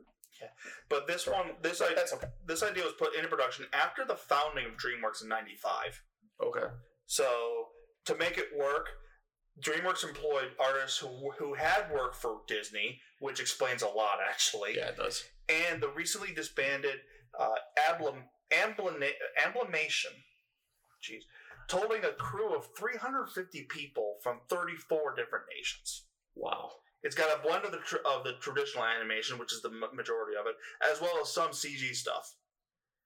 It it's it's the plot of Moses freeing the Hebrews, and we men- I, I mentioned it's a musical. The music is phenomenal in this. Mhm. The pe- the characters are heartfelt, and it has one of the creepiest scenes in animated history. The that being the final plague, the angel of death. It is not. It is not treated as a joke. It is not a humanoid person with wings. It is an ephemeral being that causes the death of the firstborn. It, it and the song that plays during it, and the cries when the Egyptians realize what have hap- what have happened to their kids, is terrifying It's haunting. Yeah. it is haunting and then the aftermath of uh, the byplay between ramses and moses is heartbreaking Mhm. the entire thing is just creepy on a level that still hits me now Yeah. Yeah, it's it's up there with creepy animated scenes with uh, the Oh. fate of Doctor Facilier and the fate of Ursula, like kicking To me, to like Disney. Frollo from uh, Yeah, Hunchback. like it's it's it's, It's- up there with some of the darkest I, stuff I actually uh, think it's it might actually be higher than everything except the Claude Frollo scene Yeah, Yeah, 'cause that um, was pretty dark. and and the the Tarzan vine scene. Uh, yeah, yeah. And But- the one from Anastasia with uh, Oh, what's his name? Rasputin. Rasputin. Yeah. Yeah. So like this is it, it is it it's really good. It does not shy away from the dark, but it also does not uh, dampen the the good, the or, And it's or the not- joyous. It's not a preachy film. at all. It is a loving recreation of that story that showcases both sides as human, Yeah. and that's that's a big thing. It is easily again, it's an underappreciated film, I think. But when you mention it, it's like, oh yeah, I remember. It's it's like Oh Brother Where Art Thou. It's not first on people's minds, but it definitely comes up. Of, oh yeah, I remember watching that film. That was great. yeah, the the weird part about this is that I hadn't watched this until about six months ago. What? I never really cared. and I finally got surprised. around to watching this and Hunchback on the same day. Oh, wow. You It had was like back to back, and I'm like, I wasn't impressed. It's like, okay, cool. I, I I see why people like this, but I wasn't impressed. And I'm not really sure why. You want to know part of the reason might have been it's now 2019. Yeah. Um, that might have been part of it. I I think The Prince of Egypt is still a great movie. I don't know if it exactly aged super well to be I The see that character kind of- models are a little odd. Like, I see why people liked it, but at the same time, I watched it. I'm like, okay, got it, cool. Uh, next movie, please, kind of thing, you know. And then I watched Hunchback, and I'm like, okay, cool. Tony J is the best part of that movie. next movie please and it was like it, it felt like i was like catching up on something i should have watched and like everyone had overhyped it and Eh, not overhyped. That's Yeah, it was I- fine. I- It that wasn't- word always. It would be It like if wasn't you mind haven't blowing. seen The Big Lebowski and your friend is a really big fan of The Big Lebowski. Hi, Oh, i'm a big Chris. fan of like big lebowski and, who, and I haven't seen Big Lebowski. So like, but that's what it is. It's Yeah, the movie it's- gets so hyped, it gets put in a place, and you're it, it gets hyped to a point where you're there's no way you're ever gonna like it Yeah. because it's never gonna live up to what people have said it is, yeah and I, which is fine. like i understand why i like like why it's considered good and the music is good sure i, I won't say anything about the music like the music was great but uh, you have to have more than just flashy music for me to really like a movie No, you have to have to good, good cinematography. Yep. yeah good cinematography and The animation is a little odd, but At places, yeah. yeah and it's just it it didn't grab me as much as other people so And that. but the mythology is there. and It's really well defined. oh yeah, it is. It, like I said, it is. It is more a love letter to that than anything else. I also kind of feel like I've heard the story elsewhere, and that's kind of one of the issues. I feel with like you mythology have, is- and that's the thing. Like I, this is like a story. I that's knew all the been told a story and I lot. knew what was coming, and it, there wasn't anything original. Well, I as far mean, as- there was a big one with you know Yul Brenner that came out back in the day. But still, And like that. Charlton That, that's, Heston. that I can understand being the problem is that you've seen it before and it's essentially retracing the same stuff. Which is Not why quite. remakes are always kind of sketchy. Yeah, I mean, it's, it was called the Ten Commandments. I mean, I've seen it. And Let my people. Tom, do you have a Judeo-Christian one? yeah, sort of. Um, so this one, sort of. Uh, so this one that I'm gonna bring up is came out in 2017. It is a Disney Pixar film uh, called Coco. It's directed by Lee Unkrich and Adrian Molina, and it talks about Dia de los Muertos, um, which is Day of the Dead in Mexico. The Dia de los Muertos is a combination of pre-Columbian history and uh, his, historical uh, religions and Roman Catholic uh, lit, uh, liturgy They mixing took- together. They took a pagan holiday, scraped off the serial number, and slapped Christianity on it. Not Right. quite. No. Oh, wait, no, I'm thinking of something else. I apologize. Yeah, yeah. You're thinking of every other. No, no. Yeah. You're thinking of Christmas. Christmas Yeah. movies. You're right. I apologize. So a lot of people in America, because we're not the most well-informed people, uh, have a tendency of mistakenly calling this the Mexican Halloween. It is not. No. So this, like I said, this is pre-Columbian religion. So it takes a lot of the indigenous religions, which which you're looking at Aztecs and Incas. Incas and so on and so forth, where they had this belief that uh, it was, in, a- in some cases, that it was very faux pas for you to mourn the dead because the dead were still part of your living active community and you kept them around through stories and memories and things like that Never forgotten. never forgotten right Dia de los Muertos is to honor the is to honor the, and the dead. celebrate and celebrate them. And it's believed to be a day where they kind of come back and visit us here in the land of the living. It's a healthier attitude towards death than us. That's right. And it takes place on November 1st and 2nd, which equates to the uh, Roman Catholic calendar of being All Saints' Day and All Souls' Day. And it also falls in line with the fall maize fa- harvest uh, for them. So because a lot of because a lot of pre uh, a lot of older traditions follow the follow the cycle of, exactly. of plants. uh, seasons Harvest, and the harvest, harvests and things like that. And the one of the things that this movie gets incredibly right is the fact that the there's ofrendas, which are the altars, which are are altars rather that people put pictures and favorite foods of past loved ones on to remember them. The flowers that you see, flowers are used to help guide the dead back to the land of the living. Flower petals. Yes. Um, the ones that were used are uh, simple, uh, simple chio, simple chio. I'm butchering that. They're also known as Aztec marigolds or Mexican marigolds. Uh, are the ones that we see in this film, and uh, you know, I this movie overall just gets a lot of the things correct in what it does when it talks about the aspects of this religious holiday and its importance within the culture. Okay, and I guess the big question I'll ask: What's the what's the scene from it that really kind of sets the whole thing, like com- encapsulates the whole thing for you? for me, gosh, I think it's literally where the main character Miguel is going into the land of the dead and he's realizing that he's no longer uh, corporeal anymore and he's following the marigolds there and he comes across Hector which is a character they kind of like bumbles around in the underworld with uh, and he's as they're going through, they come across a character, a a, a, a, a person who the last living person that was around has forgot er, has died, and so there's no one left to for to remember them, and so the person who's dead dies again Because now they have faded entirely from. This is from memory in the it's land the of the living. infamous you die twice. Yeah, You die when you die, and you die when the last person who remembers you forgets. yeah, within the mythology of this movie. And everything is just so vibrant and it mixes this this beautiful art and culture of the central Central America and South and South American cultures with uh, and the Mexican culture with this like idea that we have of modern day and things like that and it, it's beautiful. It's just overall the movie is amazing. The music is fantastic.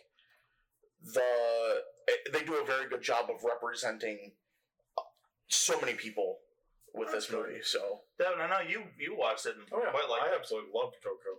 I haven't seen it, Same. but I know I have a lot about it. I've heard great things about it, and it's on my list to watch. I watch a lot, of, lot of Watch Mojo, and they talk about it a lot. On Yeah. there. It's definitely one of those that you think going into it, it's going to be nice, sweet, and happy, and then it definitely like starts hitting you in the feels with the "Remember Me." The Yep. there's three different versions of the song. One's sung by the fake father, one sung by the father, one sung by the son or the the grand grandson. I great guess. grandson.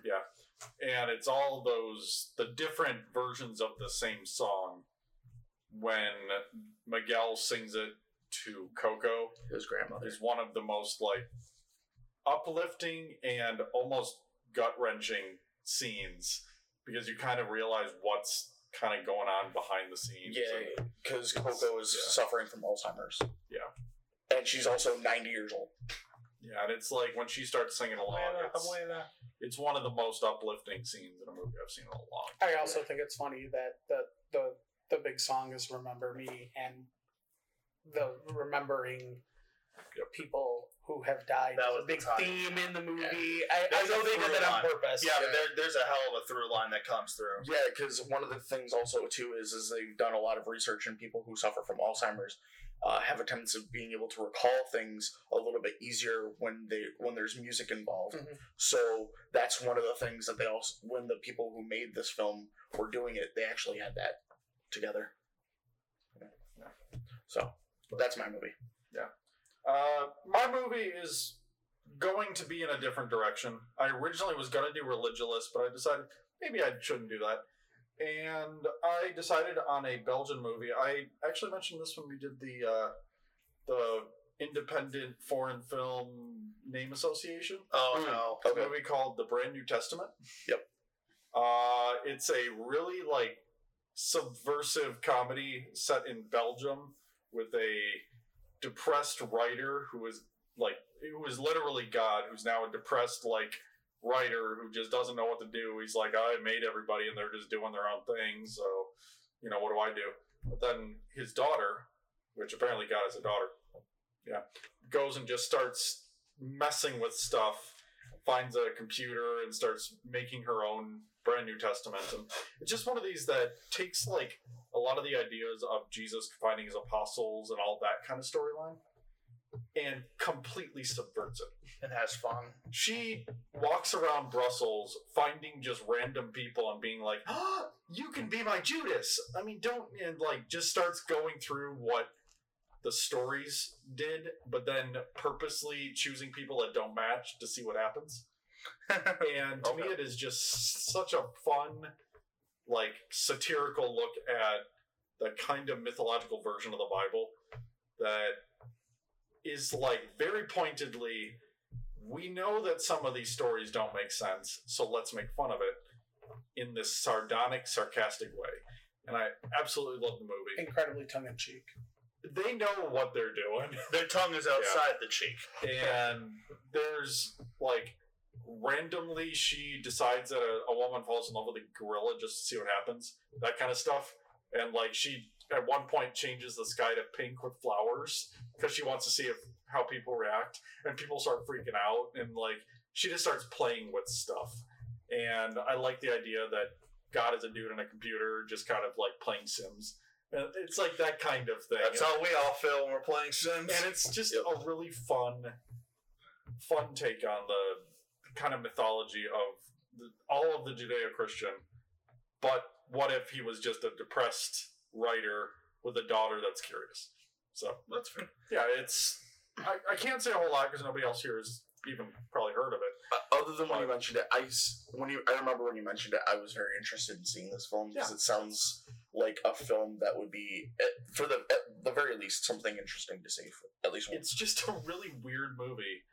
and i like I, I saw this at the film festival not surprising but i absolutely loved it when i watched it and it's just such a weird weird take on that that judeo-christian religion and they just were like well we have no idea what it actually is but here's the stories in our own interpretation so it, it's a fun compliment to what actual like the stories are. So yeah. Well, we run through that. Uh, you know what? I think you mentioned we mentioned Thor earlier, and because MCU is so big, how about we wrap up with talking a little bit about Thor before calling it, huh? all right. Uh, there's a lot of other mythologies we're skipping, but okay. There are, but but it's also been a while. Yeah, I know, but Thor is Wait, like the, the weakest out of all of the interesting. But okay. Yeah. Well, you shouldn't have spent so much talking so much time talking about what Marvel's going to be releasing. Yeah. That's fair. Okay. So Thor, overall, I like the character. I like the characters that it introduces, even if it's nothing really along the same lines of what the actual mythology is. Marvel took Marvel Comics took the mythology and kind of tweaked it. A little bit. I feel like they did a lot more than tweak it. Uh, but- yeah, Yeah. They, they they tweaked it pretty hard. For one, Thor isn't a giant bustling redhead who gets angry at the drop of a hat, and Loki's his brother for some reason, as opposed to his uncle. Right. Uh, you know, and the fact that they leave out so many other characters. I will say I didn't. It didn't feel like it didn't feel like Thor was Thor, Thor the the one that I know of from the Norse mythology until Watiti took over. Hey, random jump cut. Sorry, uh, Chris had to take off. He had a prior engagement and we are going a little long. So we're going to continue our talk about Thor and then we're going to wrap up the episode. Uh, again, there is no Gen Ed. We'll talk about movies coming out after this. So, moving on. Mm-hmm. Oh, so what I was saying is the fact that I didn't feel like Thor was Thor until uh, Watiti took over in Ragnarok Okay. because he. I kind of got that from the first Thor movie for like the first 10, 15 minutes, but after that, it was a- he it was a little too slapstick without any payoff really, except for that end fight, which wasn't a fight against the Destroyer, That's fair. I mean, like, I did feel that well mid mid fight. Yeah, I was like, that's not the end fight. You can tell how much I remember that movie then. I I enjoyed the first one. I had some problems with the with Ragnarok just because of the changing of the names of the characters. I'm like, mm, What names did they change? uh, Surtur. Uh, Korg and Meek, um, they're not religious. or they're not mythological. Uh, They're not religious. No, but but it's not a dude made out of rock. Uh, it's Surtur instead of Surt. Uh, there was Oh yeah, but those. it was Hela instead of Hell. To be fair, she's not hell. I, I understand that, but it, she also wasn't Hela. So the I'm thing like, is, mm. it worked in the context of the movie.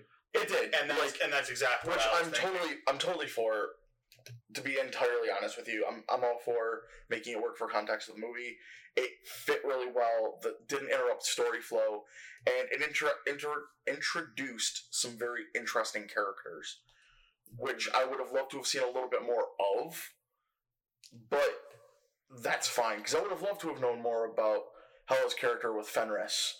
I would have loved to have seen more going on with that if they did something, even if it's just a flashback in an episode or a short, you know, mini series on Disney Plus where it goes What into right where it goes into like Odin and the pre Asgardian history that we're familiar with with Thor, and find out about what Hela was talking about with her and Odin taking over the nine realms. The biggest problem I ha- uh, when you know I won't say problem, but the biggest disappointment I have is that unless Marvel takes it in a really interesting direction, we're never going to see Thor have a nu- uh, a dragged out knuckle busting killing fight against Jormungandr.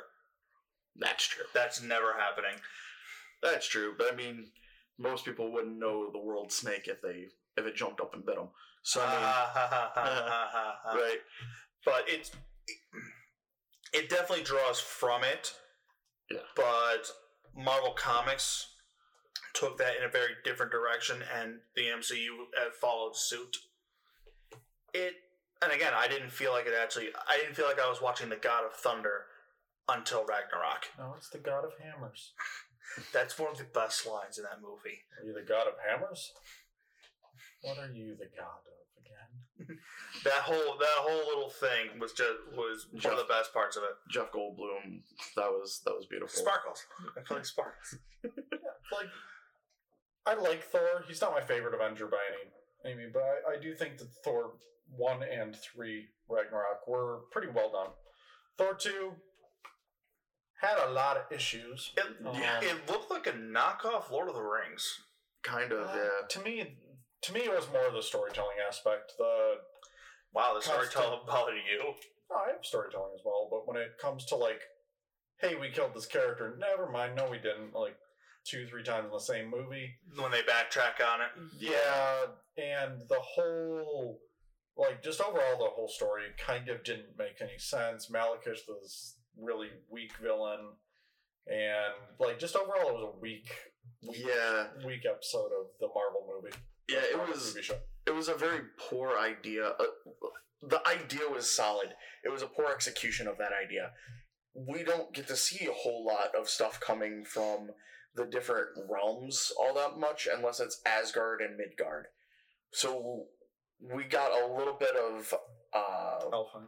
Alfheim, very very little of Alfheim. We got we, bar- we barely got any Jotunheim in the first one, which is which is A uh, annoying. huge, yeah, because considering it's such a huge part of of Norse mythology, especially Loki's story. And since Loki has been such a huge part of the MCU, The fact that it hasn't been explored at all, except for like five, ten minutes in the first one, is a little, little off. yeah, I'd be curious, like, I would love to see more kind of exploring the the Norse mythology in in movies particularly, but um, in Thor, the same thing. I, I kind of want to see them do interesting stories.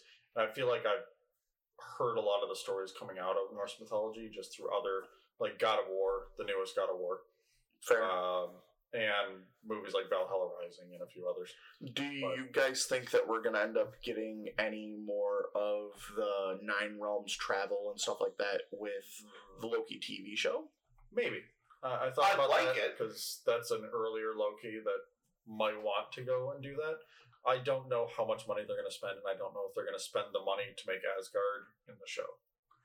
A- And as for going forward, like with Thor: Love and Thunder, I don't, um, unless it gets mm, the multiverse They might, but BS, I, but I doubt don't it. Uh, think so. I, I think that it'll probably more be Thor teaching Jane, and then ultimately passing on the mantle. Uh, I think Loki will because he's not he has the space stone. He doesn't have time or anything like that. I think he'll just be teleporting around the world, messing with stuff. I don't think he'll be going into different dimensions Ooga, ooga, ooga. or different worlds. Like I don't think he's going to be jumping to Alfheim or anything like that. So we'll see. Uh, that'll kind of be a wait and see. That's spring 2021. Yeah. We'll see with that. Yeah, I mean, um, the other thing that I, I have to admit, I really think that they did a really good job with Heimdall. Uh, oh yeah, you cast Idris Elba. he's gonna give you something good, Yeah, even if you give him shit. their but their representation of him in general, I think they did a really good job with. The all-seeing blind guard. Yeah, I mean, like the only reason why he was blind was because he could see everything else except for what was right in front of his face. Yeah, it was. For all that they changed, they kept a good bit of it uh pretty pretty true to the to the sources. Yeah, I would have liked to have seen his horn that he's supposed to blow at Ragnarok. Um, But Ragnarok didn't happen. I think the the idea of Rag, like naming it Ragnarok was more because that was the story arc in the comics and less about the actual like mythological story of Ragnarok. I mean, Well, very- frankly, to be Very fair, little happened that tie in. I mean, to be fair, Serta did Surtur, sorry, Surtur. Sir the Sleeper. Yeah. Surtur actually did come in and destroy Asgard, quote Asgard, uh, as we knew it, even though it's not a place, it's, it's not the it's not the place. It's the, the people. people, right? Then they got slaughtered. Yeah. Well, um, Some of them, there, there's still some of them still alive. Half of them are alive. Yep. And they're now living on Earth. That's where Korg, Meek, and Valkyrie were. uh, New Val- or New Asgard. in Sweden Yep, New Asgard. Uh, Norway. wasn't Norway. I always get those mixed up. and it was right off the coast of where uh, Odin. Odin had said, "This place That's- is that's right, yeah. at the very beginning of Ragnarok. Yep, where they had that conversation is the same place that Thor passes the mantle to Valkyrie. Yep. The same bluff. that- So there's a there's a good chance that the the the whole Jane taking out Mjolnir might happen there too. yes. Yeah, It's been confirmed that uh, New Asgard will play a role in Thor: Love and Thunder. So yes, the passing of, of his ma- of his last mantle to where he'll just become a wandering frat boy. Now, my question is: is is he going to? He's just passing on off Mjolnir, but It's gonna keep Stormbreaker. yeah, I was gonna say. So How does does he that? pass off Mjolnir when uh, there is no Mjolnir? That's a great point. Cap took Mjol- Mjolnir back. Oh, that's right. And his exploded a while a few movies ago.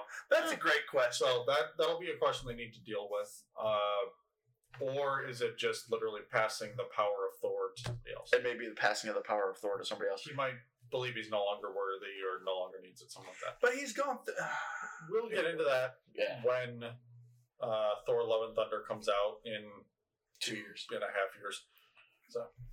Who knows? He may even become the new Odin. Um. Anyways, yeah, but we'll find out. We'll get into that. Uh, other, I mean, I would love to keep talking about Norse mythology, Right. uh, not from the the eyes of Marvel, but we are running out of time. as Right. I've been told. So we will come back to that Yeah. some other time. Oh yeah, we'll definitely. If you have any ideas for mythological movies that we haven't mentioned, preferably ones that aren't the Judeo-Christian mythology, and We got the. I Greek, guess. I guess the Uh, because best way to put it, we Greek got the culture. cliche ones out of the way. yeah, we got the cliche Christians, and we got the uh, Greeks out of the way. Let's The ones that are There's done a million other times mythologies on this world. yeah. whether it's Aztec, Mayan, Japanese, Uh, African. Chinese, African, even Norse. We barely over. touched on that. Polynesian. Polynesian. yeah, we'll be uh, visiting this one yeah. again in the next couple months. Yeah, there's a lot of other Native Americans have a bunch of different. Yes. Oh different yeah. ones. and we'll we'll jump into the more obscure mythology sometime in the future. Yeah. Uh, we'll probably put like an honorable mentions list. It'll just be full of like other mythologies because we have a whole bunch listed here that we didn't get to. So Yes. We will be visiting this again. We'll be we will be going over the more esoteric, I guess you can say, just because they aren't com- brought up as as, and as well known. Uh, ones that are done in other places of the world. Yeah. How about that? Well, yeah, I guess that's the best way to put it. We are going to hear a lot of English ones going for, for the next time around, are we? And me as someone who watches a lot of foreign. Oh, thank God. or thank gods. But yeah, that's uh, mythology. Um, as far as movies coming out this week, uh, this week we have Once Upon a Time in Hollywood. Super excited for that one. That's this week. Yep. Wow. That is this week. Yep. I am excited for it. Uh, Tarantino is always solid. This one looks looks really cool. Looking forward to Bruce Lee punching uh, punching like Manson family. You know what you're getting when you walk into a Tarantino movie. Or you have absolutely no idea what you get, what you know. In which case, Yeah. you know exactly what you're getting into when you walk into a Tarantino Pretty movie. much. I Yeah. think you know what you're getting into, and then it's like, oh, that happened instead. Yeah, that, that that was hateful eight for me. Pretty much. Yeah. But that's this week. Uh, I think we're all kind of looking forward to it. I'm sure non of uh, in- like Invisible Chris over here uh, is probably Unapparated. Yeah, the disappeared Chris is probably looking forward to that as well. I'm sure Jenny probably isn't. I don't know. It's not, that doesn't seem like her wheelhouse, does No, it? but not. Uh, and then next week, one, I will be gone at a film festival, so hallelujah. Um, I'll be on the, the podcast next week, but then the week after that, we'll find something to, to cover. Um, next week, Hobbs and Shaw, the uh, Rock, Jason Statham, and Idris Elba, Fast and Furious movie. Yay. That one I'm looking forward I'm to. looking forward to it. Like Dude. I am, but at the same time I'm not. Look, we, we have The Rock, we have Statham, and we have Black Superman. Yeah. Wait, Probably. Shaquille O'Neal's in this? We also have uh, Darling from uh, from Baby Driver, but Anyway, nobody remembers she's in the movie. Oh yeah. Ooh. Lily James. Isaac Gonzalez. Oh. But I don't know why I thought Lily James, but anyway. uh, it's the that's Deborah. Yeah. Uh, Yeah, Lexi one Deborah. of them. Uh, but anyway, Hobbs and Shaw comes out. Sounds fun. I mean, It's gonna be a popcorn movie in For the sure. Oh business. yeah, it's 100%. basically a Michael Bay movie with The Rock. And I'm fine with that. the most electrifying man in sports entertainment history. Keep Yep. saying that, and that's been ten years. He still is. Does not matter. We didn't get to talk about Mummy and Scorpion King. Oh man, Aw. next time, next time. And the farce that was Gods of Egypt. Yeah, that too. But but yeah, uh, those are the movies coming out. Uh, no, again, no Gen Ed this week as No. we don't have a Jenny. Nope. She'll be back next week, hopefully. Yep. And hopefully she's watched Euro Trip. Yes, she has. Good. I can confirm because I watched it with her. And we'll find something for her to, to pimp to her next week. So Yes. uh, anyway, that's been the in the pa- in the can podcast with Chris Tom. James. and I've been Devin. Uh, we'll see you next week. Uh, yeah. Bye, Go see everybody. movies. what he said.